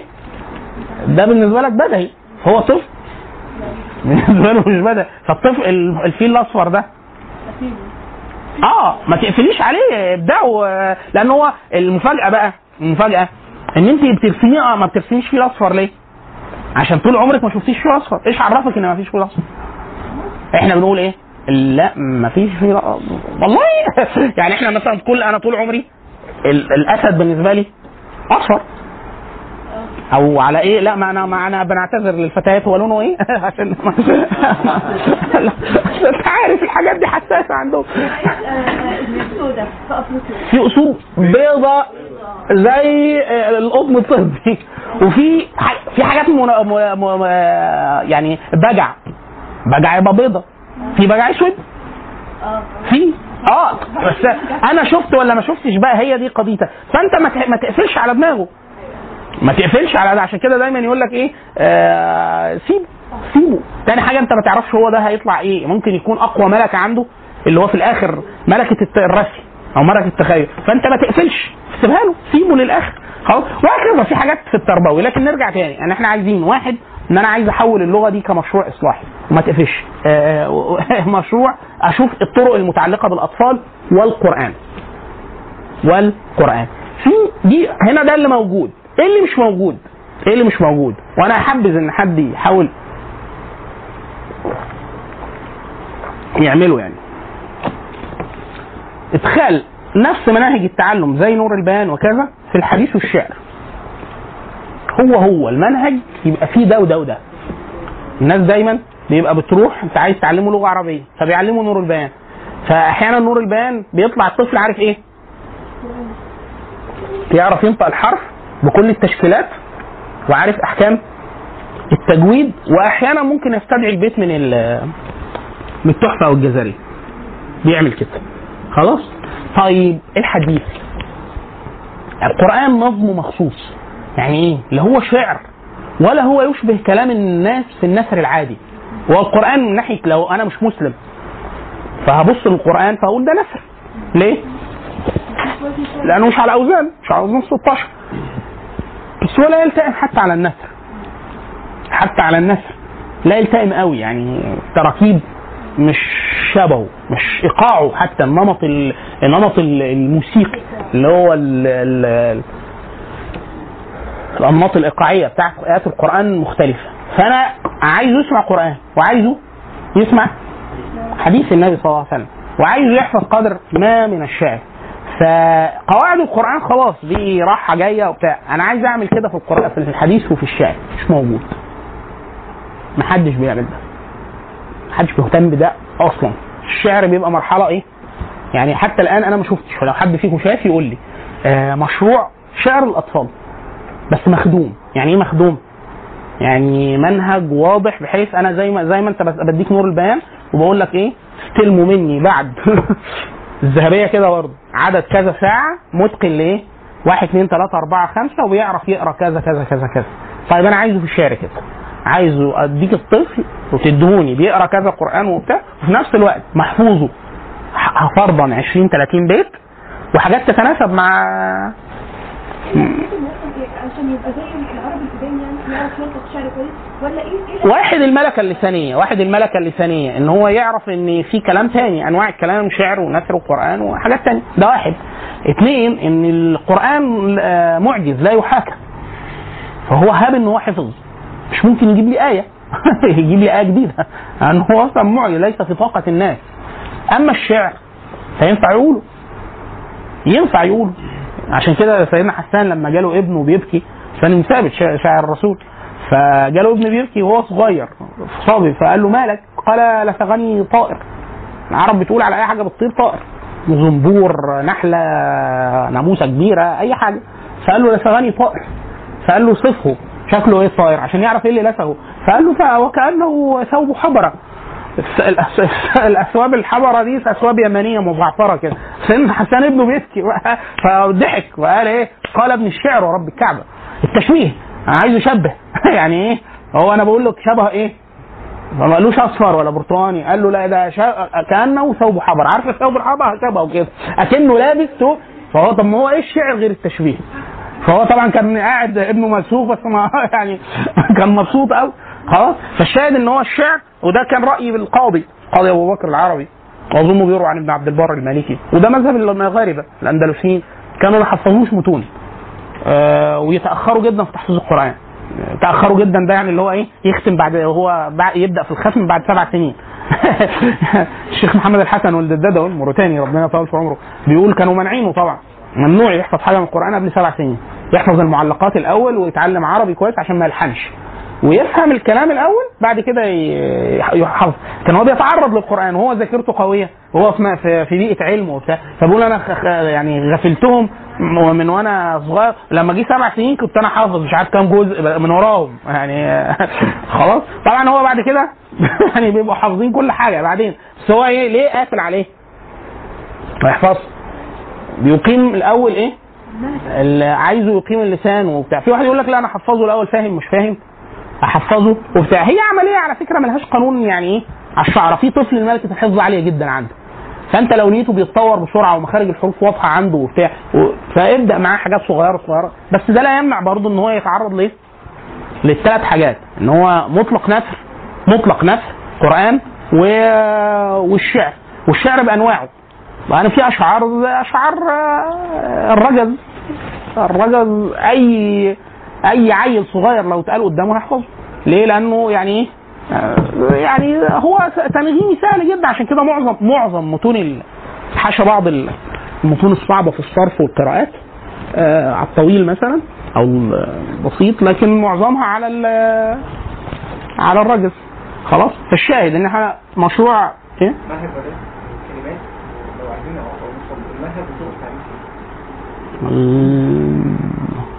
لا تعرف حاجة عن المدرسة؟ ممكن. في فيديوهات إحنا ناشرينها ثلاث فيديوهات اللي هو إيه، فلسفة المشروع إحنا اسسنا ليه وبتاع. ممكن تشوفهم دول يمكن تفهم منهم حاجة. شوفهم الأول وبعد كده نتفاهم. آه. اكتب كده مدرسة كلمات متهيألي. يعني أنا ما دورتش عليه كتير يعني لكن تصويره مش مش يعني هو كان متصور وإحنا بنتكلم يعني بس يعني اظنه مفيد لشرح حاجة عن حاجة عن الموضوع لأن إحنا كنا بادئين عكس كل الطرق. يعني إحنا مش عايزين ننمي الملكة اللسانية مطلق الملكة. إحنا كنا عايزين نبدأ من التأسيس على المعاني. فإحنا بادئين من الجذور. فالطفل أي نشاط بيعمله أي حاجة بينطقها أي نشاط بيلعبه أي مش عارف إيه متعلقة سواء درى أو لم يدري بحاجة من الجذور الأكثر شيوعا في القرآن. فهو لوحده إحنا مستهدفين ده ان هو لما يبقوا سنه مثلا سبع سنين ولا حاجة يكون تعرض لل 500 جذر الأكثر شيوعا في القرآن. فهو لوحده كده هيبقى تقريبا فاهم 80% من أي سياق؟ فهم أولي. فهم أولي بحيث عايز يحفظ بقى مش عايز يحفظ براحته. إحنا كده ضامنين إن هو من ناحية ال- الملكة العقلية يعني الذكاء اللغوي. هو تعرض. وإحنا طبعا مصممين الأنشطة. آه، إحنا تعرضنا ليها بكذا طرق. يعني إحنا مثلا مثال يعني آه، آه، تيجي مثلا في القرآن في كلمة سفينة في كلمة آه، فلك آه، فلك. فإيه الفرق بين السفينة والفلك؟ هما الاثنين المفروض في السياق ممكن يجوا حاجة واحدة. بس المعنى اللي أنا عايزه هو يفهمه إيه؟ فاحط جوه نشاط يفهم إن ده فلك وإن ده سفينة. إيه الفرق؟ فكل واحدة لما أقول لك الحاجة يبقى أنا بوصف لك حاجة أنا شايفها غير الثانية زي ما أقول لك حية وثعبان كده. فقصة سيدنا موسى في سياقات. لما ربنا يكون بيكلم سيدنا موسى فتلاقي كلمة ثعبان هي الأقرب. أول ما أو عذرا الع- ال- ال- العكس. ولما يكون مثلا آه، مع الكفار هتلاقوه ثعبان. ثعبان كبير حيه بتتحرك. هما الاثنين حاجة واحدة. هما الاثنين حاجة دلالة إن في حيوان ما. لكن بيعمل إيه؟ فحيه لا أنا عايزه بي... حيه تسع عايز حاجة بتتحرك. ثعبان يبقى عايز أقول لك إن هو حاجة كبيرة جدا ضخمة بلعت حاجة كبيرة. حاجة كده زي الفلك والسفينه الاثنين حاجة بتمشي في المية. بس لما أقول لك سفينة آه، أنا عايز أقول لك إن أنا اللي شايفه إن حاجة كبيرة بتسفن الماء يعني تقشره يعني. يعني عايز أقول لك فلك عايز أقول لك دي وظيفة. حاجة دي شغالة في المية. مش كده أي سياق فيه تجارة وبتاع. فلك يعني فلك بيمشي بيمشي ويروح فأي حاجة فيها معنى الدوران فيها المعنى عشان كده فلك وده المعاني المحورية في الجذور. فإحنا مصممين كنا زمان الانشطه على الطريقة دي بحيث هو درى أو لم يدري درى أو لم يدري. لوحده الكلمة بي- في كذا سياق بحيث هو أول ما يتلموا مع بعض مع السن يبدأ يشوف الإيه؟ الجذر اللي هو المعنى المحوري اللي هو العربي اللي هو إحنا كنا يعني إحنا بنحاول نعمل simulation لعقل العربي الأول. اللي هو إيه؟ هو الراجل العربي ده لما كان بيشوف حاجة حاجات مع بعض ليه كان بيقول دي حية ودي ثعبان وده فلك وده سفينة؟ ليه بيقول كده؟ واضح إن هو إيه؟ عشان كده هو كان حساس جدا في انتقاء الألفاظ. عربي. لما يجي يقول حاجة القرآن تلاقي عنده نص تلاقيه بيقول حاجة. عنده نص تاني بيقول إيه؟ يعني مثلا أستاذنا الدكتور حسن طبل ربنا يطول في عمره. آه كان ليه دراسة ممتازة جدا اسمها أسلوب الالتفات في القرآن الكريم. الالتفات ليه صور كتيرة جدا في البلاغة منها الصور البسيطة اللي هو التحول في الضمائر. اللي هو مثلا القرآن مثلا في الفاتحة. الحمد لله رب العالمين الرحمن الرحيم مالك يوم الدين. إحنا بنتكلم وكأنه على غائب بالمعنى طبعا غائب بالمعنى اللغوي يعني المحض. وبعد كده إياك نعبد وإياك نستعين. فانتقل للخطاب. فده التفات. بدل ما كان بيتكلم على كأنه حد بيتكلم عن حد لا ده بيخاطبه. وهكذا وصور طبعا الالتفات ليه كتير جدا. فهو كان عامل آه، دراسات بلاغية مختلفة على القرآن بهذه الطريقة. فمنها استخدام الصيغ. ليه الصيغة تيجي في سياق قاعد يستخدم صيغة وبعد كده مرة واحدة عدل عنها؟ في نفس السياق زي سورة الكهف. آه، سيدنا الخضر لما كان بيكلمنا بيكلم سيدنا موسى كل كلامه على لن تستطيع لن تستطيع. آخر لما حكى له الحكاية بعد ما حكى له الحكاية قال له فذلك لم تست... ذلك ما لم ما لم تستطع عليه صبر. طب ما انت كنت ماشي تستطيع تستطيع تستطيع. هو هو الخضر وهو هو سيدنا موسى وهي هي نفس الأفعال. ليه عدل عدل عن الصيغة بتاعت تستطيع لتستطيع أو آه، فما فما استطاعوا أن يظهروه وما استطاعوا له نقبة. فما استطاعوا فما استطاعوا. لا فما استطاعوا أن يظهروه وما استطاعوا له نقبة. فست... طب هو هم يأجوج ومأجوج بيحاولوا. بيحاولوا يظهروه تسلقوه يعني نطوا ويعدوا وبيحاولوا يخرموه فليه قال هنا تستطيع وهنا تستطيع؟ هو واضح إن العربي كان عنده فرق أكيد. وإلا فإيه إيه الفرق؟ فكان الأستاذ حسن طبعا في خمس أر- أربع توجيهات عند البلاغيين واللغويين لكن أدقهم على الإطلاق هو ال ال ال رأي الدكتور حسن رأيي أنا الشخصي يعني. آه، الدكتور حسن كان بيقول إيه؟ بيقول إن تستطيع في العربية معناها المعالجة. إن يعالج الشيء. فأقول لك أنت لن تستطيع أن تفعل كذا وكذا. فأنت إيه معناها إيه؟ إن أنت هتجرب وتحاول. أقول لك ما تستطيع لا تستطيع آه، رفع هذا الثقل. فأنت تيجي تنزل تقول لي آه تصدق طلع تقيل فأنت إيه؟ تحاول. اللي هو المعالجة. أنت هتعالج الشيء وما تقدرش وبتاع. لما أقول لك لم تستطع وخارج القدرة. مطلقا. أصلا. زي ما اكون حاطط لك طن قدامك. وبقول لك ما تعرفش تحركه. أنا وأنت واثقين إيه؟ بس بشرط إن أنت تبقى عارف إن ده طن وإن أنت عارف أعك- وأكبر واحد في رفع الأثقال في العالم مثلا بيشيل مش عارف 250 كيلو فأنت ده إيه؟ 1000 كيلو. يبقى أنت إيه؟ فأنت مش هتحاول. عشان كده إيه؟ أما جه سيدنا الخضر بيكلم سيدنا موسى بيكلمه على اللي هو عارفه. فسيدنا موسى متصور إن هو قادر يفهم حكمة فعل سيدنا الخضر الأول لما سيدنا الخضر حكى له فقال له فذلك لم تسطع عليه صبر أصلا ما كنتش تقدر تفهمه. أصلا ما عندكش الم... حتى لو حاولت ما كنتش هتفهمه. ليه؟ لأنه ده أمر خارج النطاق بتاع المعالجة. فمش هتفهمه. لما فهم لما فهمه قال له إن ده ما كانش ده خارج النطاق. بترات ياجوج ومأجوج. هو السد في هيئته في الوصف في التفسير إن هو أملس عالي جدا. بس شديد الاستقامة شديد الملاسه فهم إيه؟ فما استطاعوا أن يظهروه. هم شافوه كده قال لك لا ده ما هم ما حاولوش يتسلقوه. فما استطاعوا أن يظهروا يعني بص قال لك تيجي نخرمه. لأنه هو ما ينفعش يتسلقه خلاص؟ وما استطاعوا له نخبة. هم بيعملوا إيه؟ هم لغاية دلوقتي بيحاولوا يخرجوا وفي الصحيح عن النبي صلى الله عليه وسلم إن هم هيخرجوه في آخر الزمان ويخرجوا على الناس. فالشاهد إن هو إيه؟ لو انت أدركت المعنى ده فحطيته بشكل ما مبثوث جوه منهج. فبقي الطفل بيتع... بي...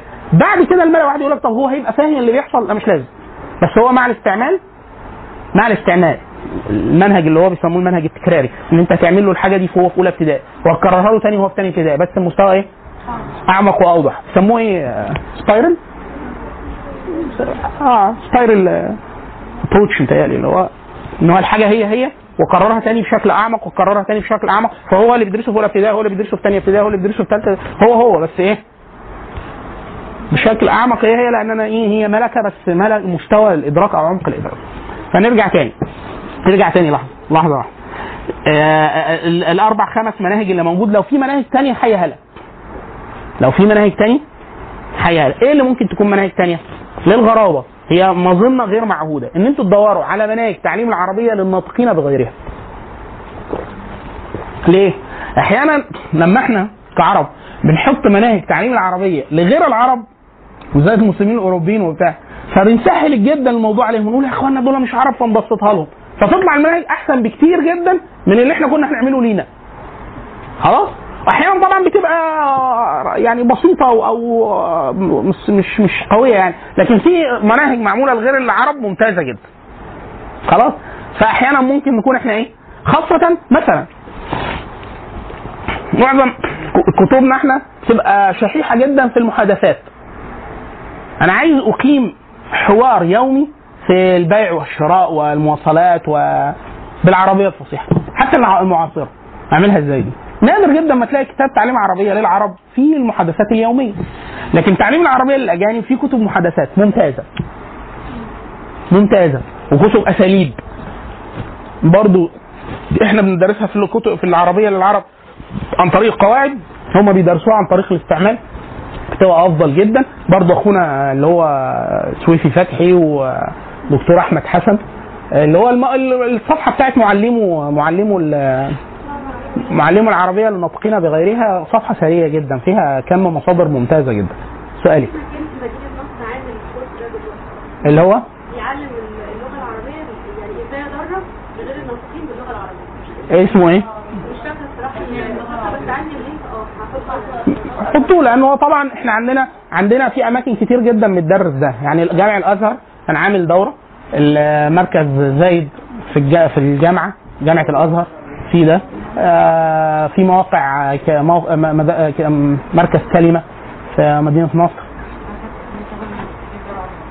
آه أستاذ في في في في في مناطق كتيرة بتدي ده. خلاص؟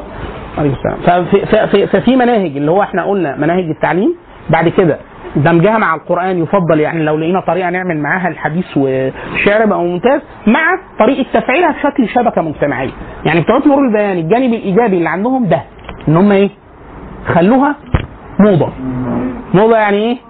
كل أم عايزة تخلي تعلم ابنها اللغة العربية وأحكام التجويد تيجي تاخد الدورة دي. دي كام محاضرة؟ 10 محاضرات 12 محاضرة 15 ما أعرفش كانوا بيدوها في قد إيه. خلاص؟ فسهله أنا خدتها أنت فعلا بتبقى الواحد طالع منها لأن هي دي دورة تدريبية. مش محاضرات معلوماتية. يعني أنا هنا محاضرات محاضرات أنا بعلمكم حاجة عن الشيء مش الشيء نفسه. الجانب التدريبي نفسه لا دي مش محاضرات تدريبية التدريبي هيبقى طول المحاضرة بيدربك بيدربك على النطق الحروف ومخارجها وتحقيق المخرج وأداء بعض النصوص اللغوية بطريقة صحيحة وهكذا. خلاص؟ فاللي هو ش... إزاي يتعمل له شبكة لغوية؟ إزاي أعلمه واعلمه أتعلمه وأعلمه. بإضافة الجانب التربوي ده. الجانب التربوي ده اللي إحنا النصيحة اللي كنا بنتكلم فيها. اللي هو يا اخوانا حاولوا بقدر كبير جدا ادرسوا آيات أي حاجة تربوي. إما بطريقة بطريقه أكاديمية أو بطريقة حرة. يعني حاليا آه، في كورسات كتيرة جدا على آه، إدراك ورواق وتعليم عربية لغ- للناطقين بغيرها أو تعليم عربية مطلقا أو مناهج تدريس. طرق مناهج وطرق تدريس مطلقا. ليه؟ ده بيحسن جدا من مهارات الناس. يعني أنا اتعلمت ال- المهارة وتعلمت تدريسها. ده يعني نفس الشبكة بتاعت نور البيان دي. لو الملاحظات اللي إحنا قلناها من إن هو أحسن حاجة من كل طريقة ومع إضافة ليها نصوص من ال- الشعر والحديث مع آه، الجانب التواصلي التواصلي مع الجانب التربوي مع إن هو يتحول لشبكة أو مشروع تنقلي هيبقى ممتاز جدا. ده اللي برضو ينقص إحنا قلنا يمكن على الدورة بتاعت أخونا أحمد أحمد فتحي محمد فتحي بتاعت دورة الفصحى. الف- الدورة دي محتاجة تبقى شبكة. إزاي؟ اخوانا كل عشر محاضرات آه، يعني إيه؟ تعقد بشكل دوري. 10 دقائق تخلص أو 12 حصة تخلص ومجموعة تانية وهكذا لغاية ما تبقى إيه؟ مشاع يعني كل مجموعة كل الناس كل الناس رايح فين؟ رايح رايح جل- جلسات الفصحى. يبقى كده اسمها حلقات الفصحى. إن الناس كلها بتعلم فصحى وبتتعلم فصحى ورايحه تسمع فصحى وبتأدي فصحى. هيتبني عليها بعد كده حاجات تانية كتير جدا. منها مشروعات. مشروعات إيه؟ يعني دايما إحنا بنقول إن الحركة آه، كان دكتور نبيل علي الله يرحمه كان يقول التطوير بالتوريط. التطوير بالتوريط. أول ما بتتورط في حاجة تقول إيه ده؟ هو ما فيش كتاب لإجراء محادثات يومية للأطفال؟ تروح عامله عشان كده نور البيان لما اتعملت والأخت لما بتقول البغدادية والذهبية. إيه ده؟ هو ده ما كانش معمول. أمال الناس كانت بتتعلم عربي إزاي الأول؟ كان بطريقة إيه؟ كتب الطريقة وحرف وبتاع. لا ده لما تحس إيه؟ إيه ده؟ ما فيش ابلكيشن معمول. آه ما فيش. لا لا ده ما فيش. طب ما فيش كرتون مدبلج بعربية فصيحة سليمة بس ما تكونش بلهجة. طب ما فيش مش وهكذا وهكذا. تفاجئ إيه؟ إن إحنا في جهد إيه؟ في إيه؟ آه كرتون. انت اللي هتمثلي فيه هتعملي الأصوات. ما هو الأداء الصوتي ده على فكرة يعني إحنا قلنا في محاضرة ال- ال- الفلوس السبوبة آه، مهم جدا. الأداء الصوتي للأطفال آه، وهكذا. اللي هو إيه المشروعات المرتبطة بده. المرتبطة. طبعا في حاجات أعمق من كده اللي هو إيه ال- الكتب والمعاجم. يعني مثلا إحنا مرة دورنا على معجم للكلمات الأكثر شيوعا في العربية المعاصرة. لقيناه أمريكي. ال 5000 كلمة الأكثر شيوعا في العربية المعاصرة وموجود بي دي إف ممكن أرفعه لكم على المجموعة. وهو إيه؟ كان قاعد فترة نادر مش موجود كان موجود الإسباني وموجود ال- الياباني. 5000 كلمة الأكثر شيوعا في العربية المعاصرة. فاللي هو إيه؟ فين الكلام؟ نبدأ بإيه؟ الكلام اللي موجود. قائمه الأكثر شيوعا في القرآن. قائمه الأكثر شيوعا في الحديث مش معمولة. قائمه الاكثر شيوعا في الشعر الاحتجاج مش معمولة. لغاية دلوقتي مش معمول كوربس على الحديث النبوي. الحديث حديث النبي. يعني أنا دلوقتي في طفل. إيه الكلمات اللي هسمعها احفظها له من الأول أو المفروض أحطها له في منهج التعليم بحيث لما يبدأ يتعلم حديث النبي صلى الله عليه وسلم يبقى فاهم الكلام. يعني القرآن ملموم شوية عن الحديث الحديث في حاجات أصلا أنت ممكن تعيش سنين ما اتعلمتهاش. أنت تتصوري كده. بص ادي أضيف لك معلومة. ما ماشي. يعني اللي أنت قلتيه كلام كو- كويس لكن أنا أضيف لك معلومة. ما فعل في القرآن؟ فعل في الحديث. ما فعل في القرآن؟ فعل في الحديث. الفارق يعني؟ كله من كله. أديك مثال. القرآن مثلا. ليه قراءات؟ الحديث ليه روايات. خلاص؟ أسانيد ده ده ليه أسانيد. غريب ده غريب القرآن. كتب غريب القرآن كثيرة جدا. كتب غريب الحديث كده. غريب الحديث لا يكتفوا أصلا بالاحاديث الصحيحه أي لفظة جت في حديث ضعيف أو حديث موضوع تلاقيها في معاجم الغريب. لو أنت حضراتكم عايزين تشوفوا حاجة لطيفة جدا كان طبعا غريب الحديث في كتب آه، قديمة ممتازة. أشهرها واجلها وأشهرها ما بين الناس اللي هو النهاية. النهاية في آه، في غريب الأثر لابن الأثير. وكتاب الفائق بتاع العلامة الزمخشري فائق في حديث في الحديث في غريب الحديث. وكتب تانية خمسة ستة. جه حد معاصر عملوا جمعهم كلهم اسمهم إيه؟ آه مجمع آه آه غريب الحديث أو حاجة زي كده. جمع فيه كل كتب غريب الحديث ورتبها على الجذور وموجودة كلها على اللي هو إجابة على سؤال الأخت. الحديث كتير أو لا ينضبط لا منضبط. يعني يكاد يكون في حد عامل إيه؟ معجم كلمات الكتب الستة. في اختار آه عوض الله. قولي قصدك وأنا أقول لك موجود ولا لا. ما هو الأكثر شيوعا. هو ده اللي أنا أقصده إن هو القوام الأكثر شيوعا يعني إيه؟ يعني الأحاديث اللي هو هيحتاجها فينها؟ فينها متجمعة؟ دي متجمعة. بس أنا لو طبيب هيبقى محتاج أحاديث معينة. لو مهندس خدي بقى عندك. لا الأحاديث في الديانة لا ترتيبها معروف. يعني أنا عايز الأول أعرفه إيه؟ يعني مثلا ليه إحنا بنقول ال 40 أو النووية مهمة؟ لأنه ال 40 نوويه دي إيه قصتها؟ إن ابن الصلاح العلامه حافظ آه، جمع 16 حديث عليهم مدار الديانة. فجي حد زودهم. يعني إيه مدار الديانة؟ يعني أنا لو أنت أدركت الأحاديث دي هتبقى معظم المقاصد العامة للشريعة في دماغك. فكل حديث ده يتفرع منه حاجات. زي بالظبط لو واحد أدرك اركان الإيمان السته كل شعب الإيمان بعد كده متفرعة من السته مش معناه إن الستة الستة دول غير التانيين. يعني في حاجات متعلقة بالملائكة. أنت مؤمن بالملائكة؟ فمؤمن إن في كتبة.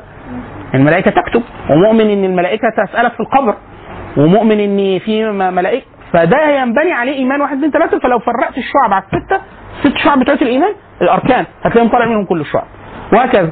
فال40 نووية كده ال 50 رجبية كده إن هو زيادة على ال 40 نووية حديث ارتقاها إن هي برضو إيه؟ خلاص. في بعض الحفاظ جمعوا احاديث لأطفالهم. فقال له أنا عايز أحفظك الأحاديث اللي عليها مدار الأحكام. من من غير أسانيد فتلاقيها متجمعة. فإحنا عندنا طرق التصنيف دي موجودة من القديم. الجديد اللي المفروض يتعمل في العصر الحديث إيه؟ الحوسبه إن هو يتعمل إيه؟ يتعمل آه، قوائم الأكثر شيوعا ويتحط في المناهج. بحيث الطفل وهو عنده سبع سنين سبع سنين يبقى إيه اللي عدى عليه؟ قائم الكلمات الأكثر شيوعا في القرآن قائم الكلمات الأكثر شيوعا في الحديث قائم آه، الكلمات الأكثر شيوعا في الشعر ال- الشعر. الشعر مثال. أحفظه كام؟ أنا عايز الطفل. لو حفظ أشعار كتير هيهل. هيهل. بس أنا عايزه. لو على الأقل يحفظ الأشعار اللي يفسر بها كلام الله عز وجل. مش كده حلو؟ خلاص؟ والأح... إيه؟ يعني كلمات في جذور أكثر شيوعا ما أنا جاي لك أهو. ما أنا جاي. كنت سألك كده يعني؟ طيب.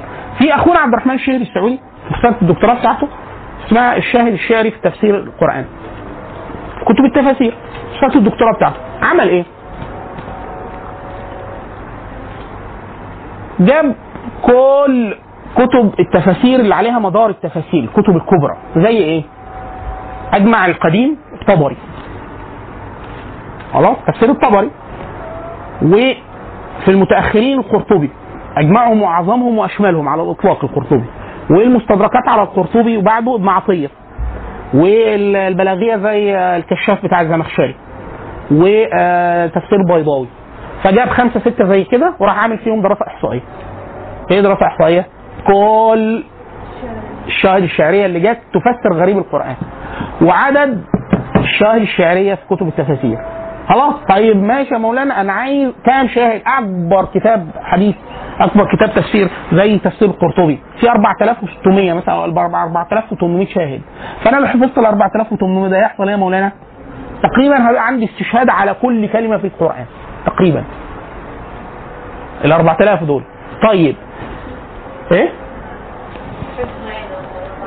آه تخيلي. ما هو إحنا 4000 4000 زي ما أنا بقول لك حتى واحد عايزين يحفظ القرآن.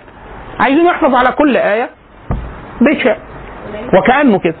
وكأنه لأنه القرآن على العبد الكوفي مثلا 6000 وحاجة. ف فلو أنا الطفل بديت من هو صغير من هو سنه؟ ست سنين سبع سنين أعمل إيه؟ أحفظه شعر شعر بيت بيتين. بس أنا بحفظه أنهي أبيات؟ هنا يجي سؤالك. مطلق كده؟ لا ما دول محصورين عندي. اهم. دول دول شواهد القرآن الشعري. فلو حفظت شاهد من الشواهد دي كل كل كلمة في القرآن عندك إيه؟ شاهد واثنين وثلاثه عليها. حلو كده؟ طيب أحفظ مين من الشعراء؟ خلاص؟ فهو عامل إحصاء أكتر الشعراء است- استشهادا المفسرين بيستشهدوا باشعارهم فمثلا لو أنتوا عايزين تعتنوا بدواوين من الناحية القرآنية مثلا ميمون ال- الأعشى الكبير ميمون بن قيس. أكتر واحد مستدل بيه في كتاب الله عز وجل. بشعره. رؤبة بن العجاج. والعجاج نفسه. الواد وابوه. رؤبة. رؤبة بن العجاج. العجاج يعني. والعجاج نفسه. العجاج ده شاعر. ابنه بقى اسمه رؤبة. رؤبة بن العجاج. فالاثنين طبعا من آه، الشاهد الشعري في في تفاسير القرآن الكريم بتاع عبد الرحمن الشهري.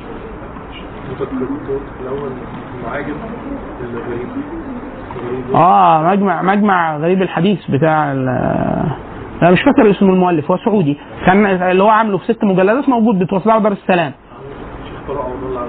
طارق عوض الله عامل آه، غريب الكتب الستة. أنت عايز تقرأ البخاري ومسلم والسنن. فأكيد هتقف قدامك ألفاظ مش فاهم معناها. فلو رحت المعاجم. المعاجم.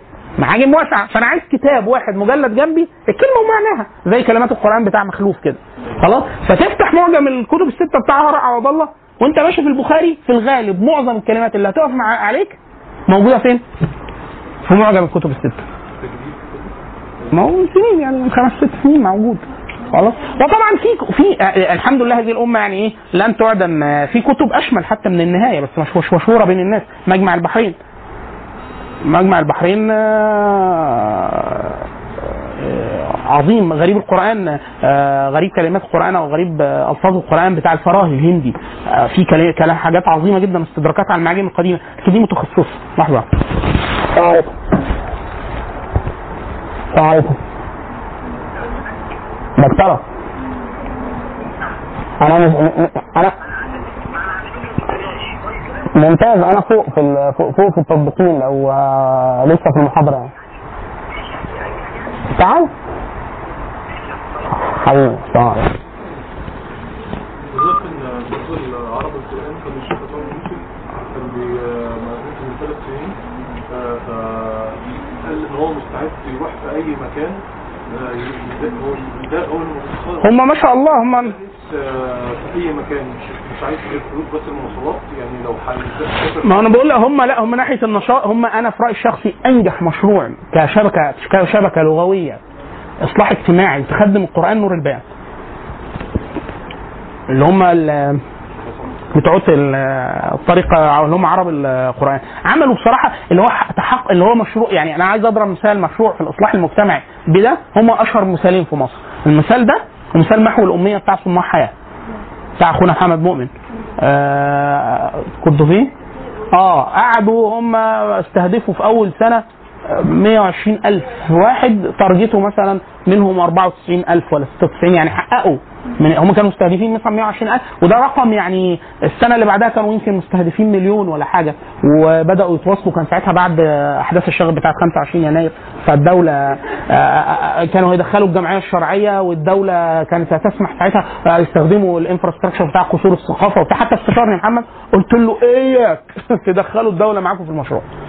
تديكوا انفراستراكشر بس ما تخشش ابدا بعنصر بشري. لأنه سبب كان نجاح المشروع إن هو كان معتمد على عنصر شرعي بشري متطوع. حتى لو قدراته العلمية مش كويسة أو هواة أو متطوعين لكن هي الفكرة إن هو أنا قلبي عليه وهحسن نفسي وأتدرب وأنا عايز أعلم وأتعلم. فده كده إيه؟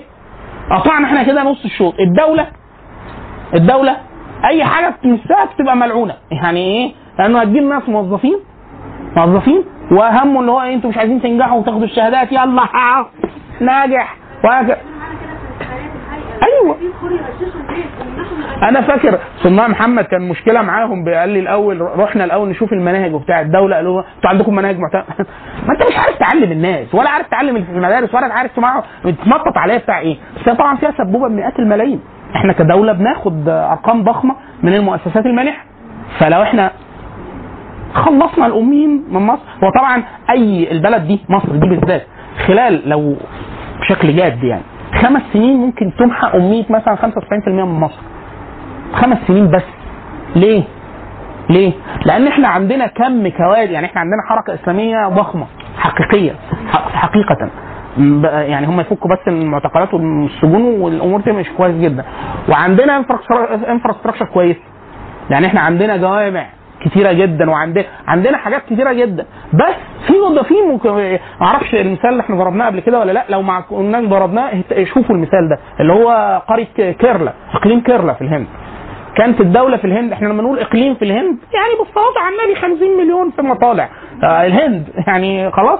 فكانت الدولة عايزة تقنع الناس بحاجة. يا اخوانا بطلوا يخرب بيوتكم بطلوا خلفه مش عارفين يسيطروا عليهم وفقراء جدا وبتاع. مفيش. طيب يمين شمال. لغاية ما بقى عملوا إيه الدولة؟ نزلت بقوات عسكرية تعقيم إجباري للرجال يا أخوانا ما مش هتخلفوا. طيب إحنا هنخليكم ما تخلفوش. بدأت الناس تتهرب. خلاص؟ كان الإقليم خاضع الهند آه، مش حكومة مركزية. أقاليم أشبه كونفدرالي يعني. فقالوا لهم آه، كان في مجموعة اشتراكيين أو شيوعيين هناك قالوا لهم إيه؟ الشغل المدني والمجتمعي والجماهير المناضلة ده بتاعنا إحنا. سيبوه لنا. عملوا إيه؟ احتشدوا بعدد ضخم جدا من المتطوعين في تعليم محو الاميه قال لك الناس دي مش هتعرف تكلمها ولا تقنعها بحاجة لا في مصلحتهم ولا ضد مصلحتهم إلا لو بيعرفوا يقروا ويكتبوا متعلمين اعمل إيه؟ قال لك طب دول نوديهم مدارس ده ناس بتمشي حافية وعايشة في صفيح ومش عارف وبتمشي وبتروح ترعى حيوانات نعلمهم إزاي؟ قال لك نروح لهم إحنا فين؟ في القرى وفي النجوع وقعدوا بيعملوا كده كيرلا في وقت من الأوقات خدت الإقليم الأول في العالم في مشروعات التنموي التعليمي 100% بيعرف يقرأ ويكتب. محو اميه الاقليم كله من أشهر المشاريع. وبعد كده لما عملوا كده انطلقوا بقى في الك... ليه؟ دي الناس عايز تقول لهم حاجة وزع منشور. بالطريقة بتاعت الشبكات. الناس كلها بتعرف تقرأ. فيقول له تعالى خد كذا حاجة للزراعة وتعالى احضر خمس دقائق توعوي. اعمل كذا. ما تعملش كذا لغاية ما وصلوا لمرحلة لحظه السلام عليكم السلام عليكم يا احمد أيوه أنا جوه أنا جوه في الأوضة الثانية أنت بتكلمني ليه؟ خلاص يا إخوانا. فإقليم كيرلا من أهم من أشهر النماذج اللي بتاعت في موضوع الإصلاح اللغوي ده اللي هو مشروع إصلاح اجتماعي. أنت عايز تعمل إيه؟ عايز أعمل تحديد للنسل. أما بغض النظر ساعتها كان الحاجة دي كويسة عندهم ولا لا؟ وإن كان بالنسبة لهم طبعا كان إنقاذ. ليه؟ لأن ناس مش ما عندهاش تعليم ما عندهاش تعليم ولا وعي ولا بتاع كانت حاجة صعبة جدا. عليكم السلام ورحمة الله وبركاته. آه فمن غير تعليم مش عارف مش هعرف أعمل أي حاجة معاهم. حتى مش هعرف مش هعرف أخليهم يبطلوا الحاجات اللي بتضر اللي بتضرهم في الزراعة وفي الأكل وفي الشرب في كل حاجة. أول ما الإقليم اتعلم عملوا طفرة ضخمة جدا في حاجات كتيرة جدا. بس بشرط إن هو إيه؟ ما تكونش في لا المشكلة ما يكونش في حكومة. يعني الحكومة ترفع إيدها. ليه؟ الحكومة هناك عجزت. بقوة الدولة بالجيش إن هي تحل مشاكلها. لما سابوها للناس حل مجتمعي حلوة. يعني مثلا صناع هو مش أقوى من الدولة لكن هو في سنة واحدة عمل منتج كويس جدا. والتجربة أنا في رأيي الشخصي لو كانت اتثابت اتثابت يعني الدولة ما حطتش مناخيرها في المشروع وسابوا الناس كانوا هيبدأوا يقول لك طب إحنا استنى إحنا المتطوعين بتوعتنا عايزين نعمل لهم تدريب أحسن. طب ما نعمل لهم معجم. يعني أنا فاكر ساعتها كان آه، صناع حياه عايزين آه، دعم مالي. فهيعملوا إيه؟ طبعا الدولة فلوسها حرام قصدي يعني فلوسها ما فيهاش بركة. فلما بتخش في حاجة بتبوظها. فساعتها قالوا إيه؟ قال لك الشركات كل شركة في حاجة اسمها CSR اللي هو ال- المسؤولية الاجتماعية للشركات. وراحوا لمين؟ لفودافون. يا رجالة عندكم فلوس؟ عايزين. قالوا لهم آه إحنا السنة دي فودافون عالميا عايزه تضخ CSR بتاعها في التعليم. صدقوا أنتوا ناس أشرار. إحنا بتوع التعليم. خلاص؟ آه، تعملوا إيه؟ إحنا هتدفعوا فلوس؟ آه بتاع. راحوا تعاقدوا معانا. ساعتها كنا مجموعة فريق لغوي آه، بتوع فودافون. قالوا يا أخوانا إحنا سألناهم. الناس دي بعد ما اتعلموها القراءة والكتابة استفدنا إيه؟ قال لك إن هو بيقرأ ويكتب. بس كده. الراجل ده مش هيبدأ يثقف نفسه يعمل حاجة تانية؟ قالوا لهم آه. قال لهم طب هما معاهم معجم. في أي معجم بيخاطب الشريحة دي للكلمات الأكثر شيوعا في العربية؟ قالوا لا والله لو في اعدمك لو في مفيش. فقالوا لهم طيب تقدروا تعملوا ده تعملوا ده؟ قالوا لهم ما نعرفش. خبوا حد لغوي كلمونا. يا اخوانا ده يتعمل؟ لا هم مش يتعمل هو موجود فعلا. هو في معاجم كده بس عايزة ارتفع عايزة إيه؟ طبعا المعاجم اللي إحنا بنحيل عليها دي معاجم ال 5000 كلمة أكثر شوية عن ده اللي هو ال most frequent ده إنجليزي. بس بالع... يعني هو في العربي بس معمول بالإنجليزي.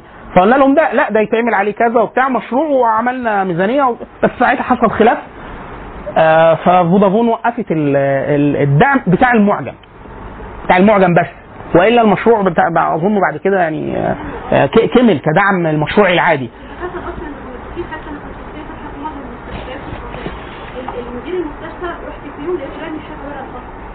وهم اتعلموا بيطبقوا حقوقهم عايزين فصل في الشارع شوف شوف شوف شوف شوف شوف هو مش عايز يعلمه. عشان كده إحنا الدولة الدولة هنا. لما انت تقول له آه، مثلا آه، إيه؟ لغاية لغاية سنة حاجة و80 هو كله أصلا للكبار فقط. حاجة و... حاجة وسنة حاجة و80 الدولة وقفت إن هي تاخد مؤهلات متوسطة في خطر السواحل والأمن المركزي وبتاع. بطلت. مفيش تعليم خالص. آه لا, لا مش الأمي. مش الأمي الجهله يقول هم يقولوا إيه؟ اللي يعرف يقرأ ويكتب يجي هنا. يجي. اللي ما يعرفش يقرأ ويكتب يجي هنا. في شوية بيطلعوا في النص. إيه أبويا والله أنا لولا لولا إن بابا مصدق عندي. وأنا لا أتهمه في إن هو يضحك عليا. قال لي كنت أنا بقول له مرة بنكت على حاجة زي كده. قال لي لا ده أسوأ. فبقول له لا ما فيش أسوأ من اللي في النص. ده, ده مش عارف ده أصلا مش مدرك بإدراكه يعني مش عارف أي حاجة. فقال لي لا أنا حضرت زمان إحنا من أصلا من سوهاج من الصعيد. قال لي معسكر تدريب الأمن المركزي. قال لي اللي, اللي الشاويش اللي بيتدربهم وبتاع ماسك طوبة. هو بيقول له إيه؟ في حاجات في حاجات اللي هو بيسموها البدهي. اللي هو بدهي إيه؟ أنت جاي بت... أنت حضرتك تعرف تقرأ؟ بتقول لي لا ما بعرفش أقرأ. فبقول لك إيه؟ خلاص ارفع إيدك اليمين دي مش عايزة علام هترفع إيدك اليمين طب اثنين واثنين كام؟ أربعة مش بتعرفش تلعب ال- اللي هو إيه؟ التعليم ملوش دعوة بالقدرة الحسابية. والقراية والكتابة ملوش دعوة بالقدرة الحسابية. آه، ممكن واحد تلاقيه ما يعرفش يقرأ ويكتب ويلعب ضمه ضمه أو شطرنج أو بيبيع ويشتري أو تاجر. فده ملهاش دعوة. دي ملكة ودي ملكة. خلاص؟ وعارف يمين وشمال. والله. فبابا بيقول لي قال لي كان معاه طوب. طوبة زلطة صغيرة. يقول له لف يمين يا ابني واشتموا بابويا. فأقول له ليه يرمي لهم زلطة؟ يقول لي ما يعرفش يمين ومن شمال. فأقول له بابا لا إحنا لو جبنا سمكة اللي هي النيمو عارف السمكة نيمو بتاعت. لا لا لف يمين تلف يمين قطة. لو دربناها فقال لي لا لا هو بيبقى واخد آه، حد إيه؟ مش أبيض بقى أسود. خلاص. فهي الفكرة فكرة اقليم اقليم كيرلا كيرلا كان نموذج إيه؟ لا إيه ما الساعة في واحد إيه لسه في واحد زميلنا هنا على المجموعة بتاعت مجله الهوية نزل بالظبط منشور عن قرية بيروح يعمل فيها وصلات مية. إخوانا إحنا في نماذج هنا في مصر اللي هو ما أعرفش الشيخ أنس وراكم مرة في دورة اللي هو. اللي هو اسم النبي إيه؟ إن هو الناس ما تعرفش اسم النبي صلى الله عليه وسلم و لحظة يا السلام عليكم. سيدنا. لا يا مولانا أنا بعتذر جدا. آخر مرة كلمتني ما قدرتش أرد عليك. آه، آه، خيرا. آه، أمرني. قول لي. ها خط- خطيبة لمين؟ آه، في حد بعينه يعني؟ طيب ماشي. آه، أجل يعني قول لي الأمر الثاني. آه، يا مولانا. طب مو- مولانا طيب ممكن ممكن 10 دقايق أكلمك؟ ألو ألو. 10 دقايق أكلمك امم آه فاللي هو إيه؟ اسم النبي. اسم النبي. مين النبي؟ يقول له لا والله يا ما أعرف. وبتاع. في كده في كده وستات كده. وأنا إيه؟ بصي بصي ما هو أنت في أنت في مستوى مش قادرة تتصوريه بسبب إن أنت يعني إيه؟ هو حضرتك حضرتك. ليه بتعقلي الأشياء؟ عشان أنت مريتي بحاجة تربوية عملتي معاملة إنسانية بقدر ما آه، من الأب والأم والأسرة وبتاع. فأنت لو فقدتي ده كله كله هتطلعي فعلا مش بني آدم. يعني انت هتفقدي جزء الإنسانية اللي فيك أنا واحد صديقي يعني دي كانت حالات الشاذة جدا. واحد زميلنا شاعر وخطاط وراجل يعني في ناس أنا أول ما أشوفهم كده اللي هو إيه حالم. آه يعني أول ما شفته أنا قلت له حضرتك تشتغل إيه؟ فقال لي قال لي أنا بعمل كذا. لا. يعني أنا أنا قابلت ناس فنانين كتير وشعراء وبتاع هو فعلا طريقة كلامه ونبرة صوته وبتاع بتاع شعر وخط عربي وبتاع حد كده غاية ده مرة ضمن واحد بطريق الخطأ. في بيع أو شروه حاجة زي كده المهم الموضوع اتطور. الموضوع خلص وهو ما يعرفوش اتطور قضائيا لغاية ما اتسجن. ولو ما اداش اللي عليه كان هياخد حكم آه، نهائي. فقعد يومين أو ثلاثة في الحبس مع الجنائيين. تخيل شاعر خطاط آه، حافظ قرآن بتاع و... فهو كان راجع بيقول لي أنا دي أسرى أسرى تجربة عديت فيها في حياتي. آه أسرى ما هو نجا نجا. فبقول له ليه؟ قال لي أنا شفت ناس مش ناس. قال لي والله قال لي هو شكله بني آدم. بس هو مش بني آدم. قال لي ما بيحسش ما بيتألمش ما بي.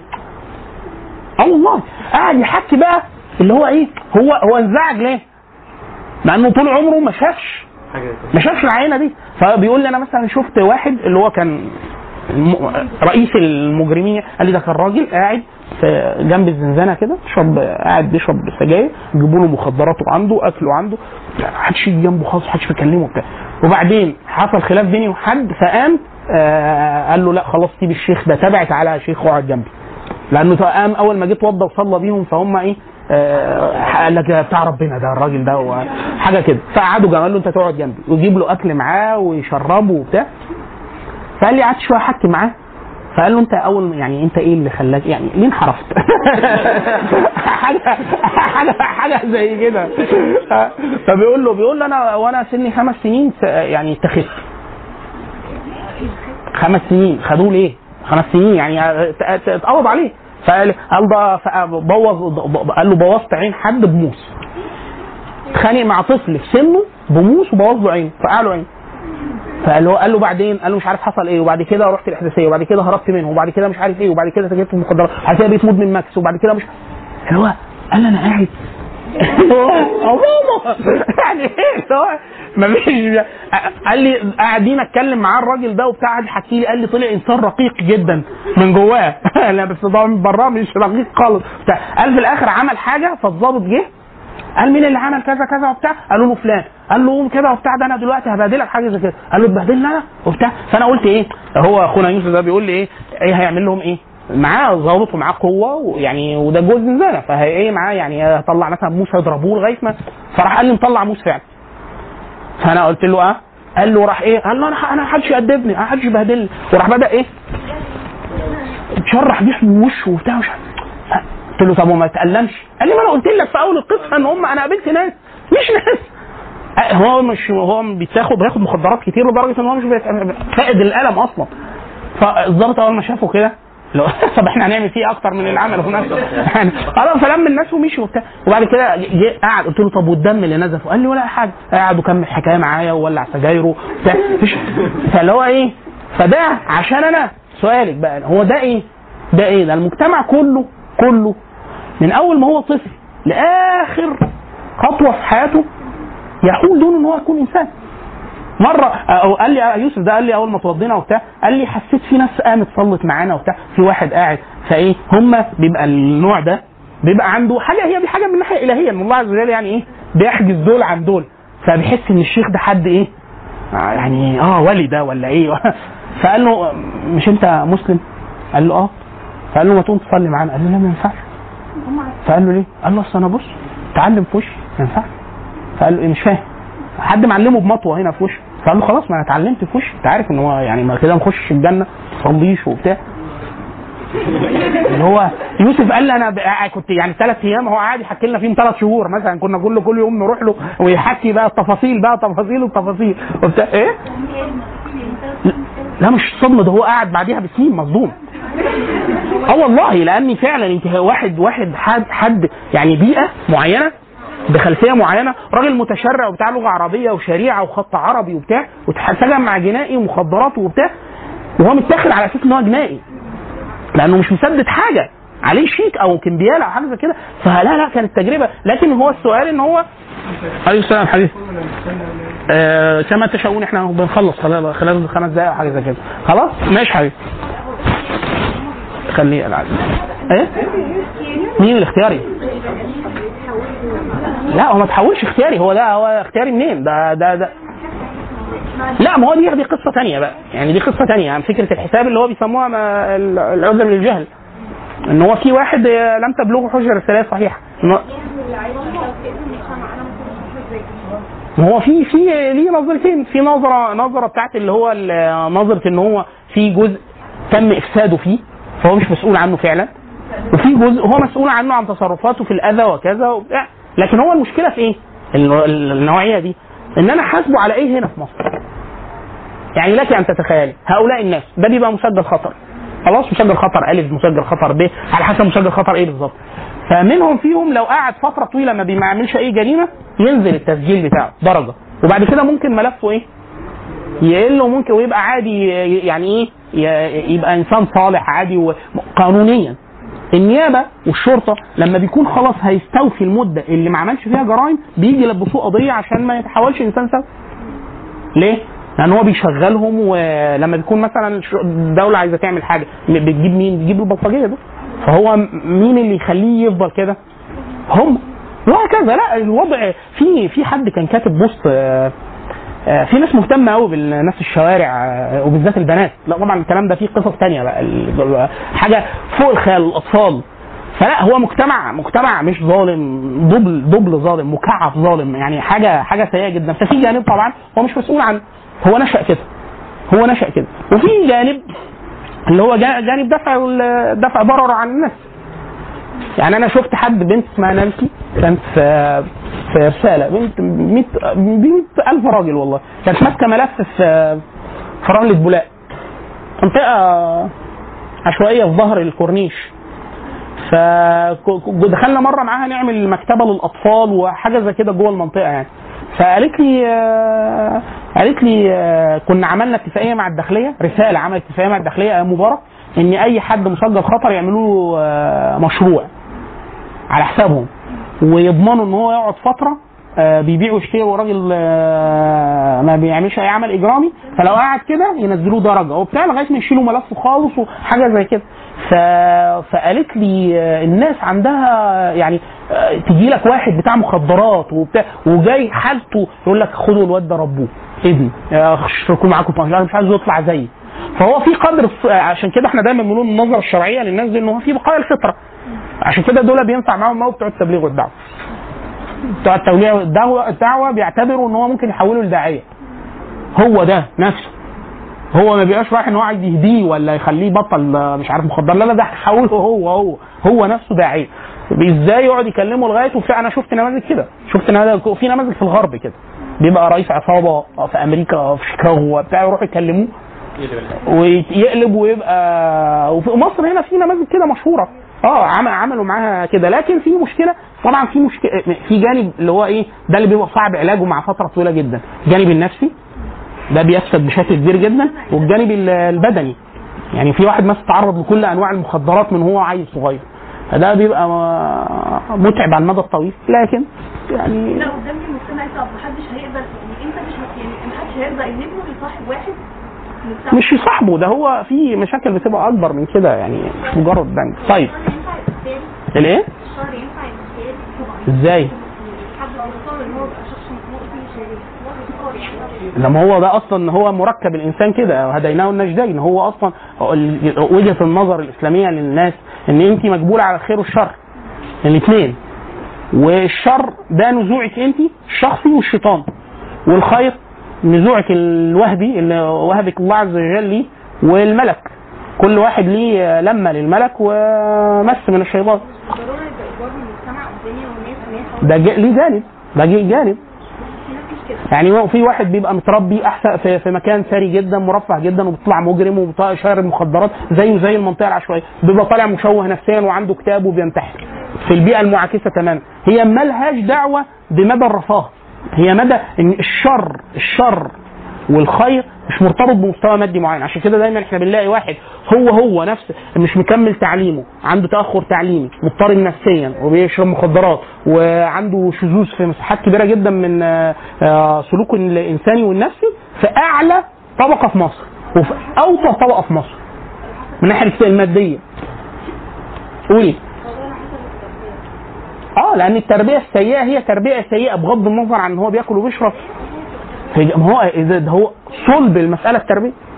الإنسان هاب إن انت إن الله عز وجل بيخلق الإنسان في جزء وهبي في جزء كسبي. الوهبي اللي أنت ربنا جبلك عليه. يعني في واحد بيبقى ربنا خلقه هادي. خلقه هادي. في واحد خلقه غضوب. خلاص؟ إيه بقى؟ دور أنا. النبي صلى الله عليه وسلم قال إنما العلم بالتعلم والحلم بالتحلم. ومن يتحرى الخير يعطى ومن يتقي الشر يعطى. سيدنا زيد الخيل لما أسلم فالنبي قال له بل أنت زيد الخير فإن فيك خصلتان يحبهم الله ورسوله.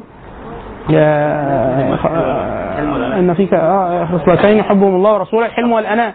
ف- فقال قديمتين فيها حادثه فقال بل قديمتان فقال الحمد لله الذي جبلني على ما يحب ويرضى فهو ربنا خلقه حليم. وفي واحد ربنا خلقه بخيل. واحد يقول لك إيه؟ يا ربنا خلقني بخيل. لا إنما العلم بالتعلم والحلم بالتحلم. يعني إيه؟ عشان كده ال- ال- ال- ال- ال- رسالة الرسل إن هو أنت بيقول لك إن أنت عندك الاثنين وإزاي تجاهدي نفسك وهتاخدي ثواب. يعني كل الناس كل الناس بحكم الشهوة المركبة فيها عنده ميول للزنا إن هو يزني. ده مركب فيه دي شهوة. خلاص؟ لو زنى يأثم.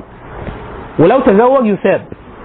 ولو لم يستطع الزواج وكف كف الشهوة ولم يدخل بها في محرم اثيب فهو مركب فيه بس يفعل ولا يفعل. لو فعله يأثم يدخل به النار. وهكذا وهكذا.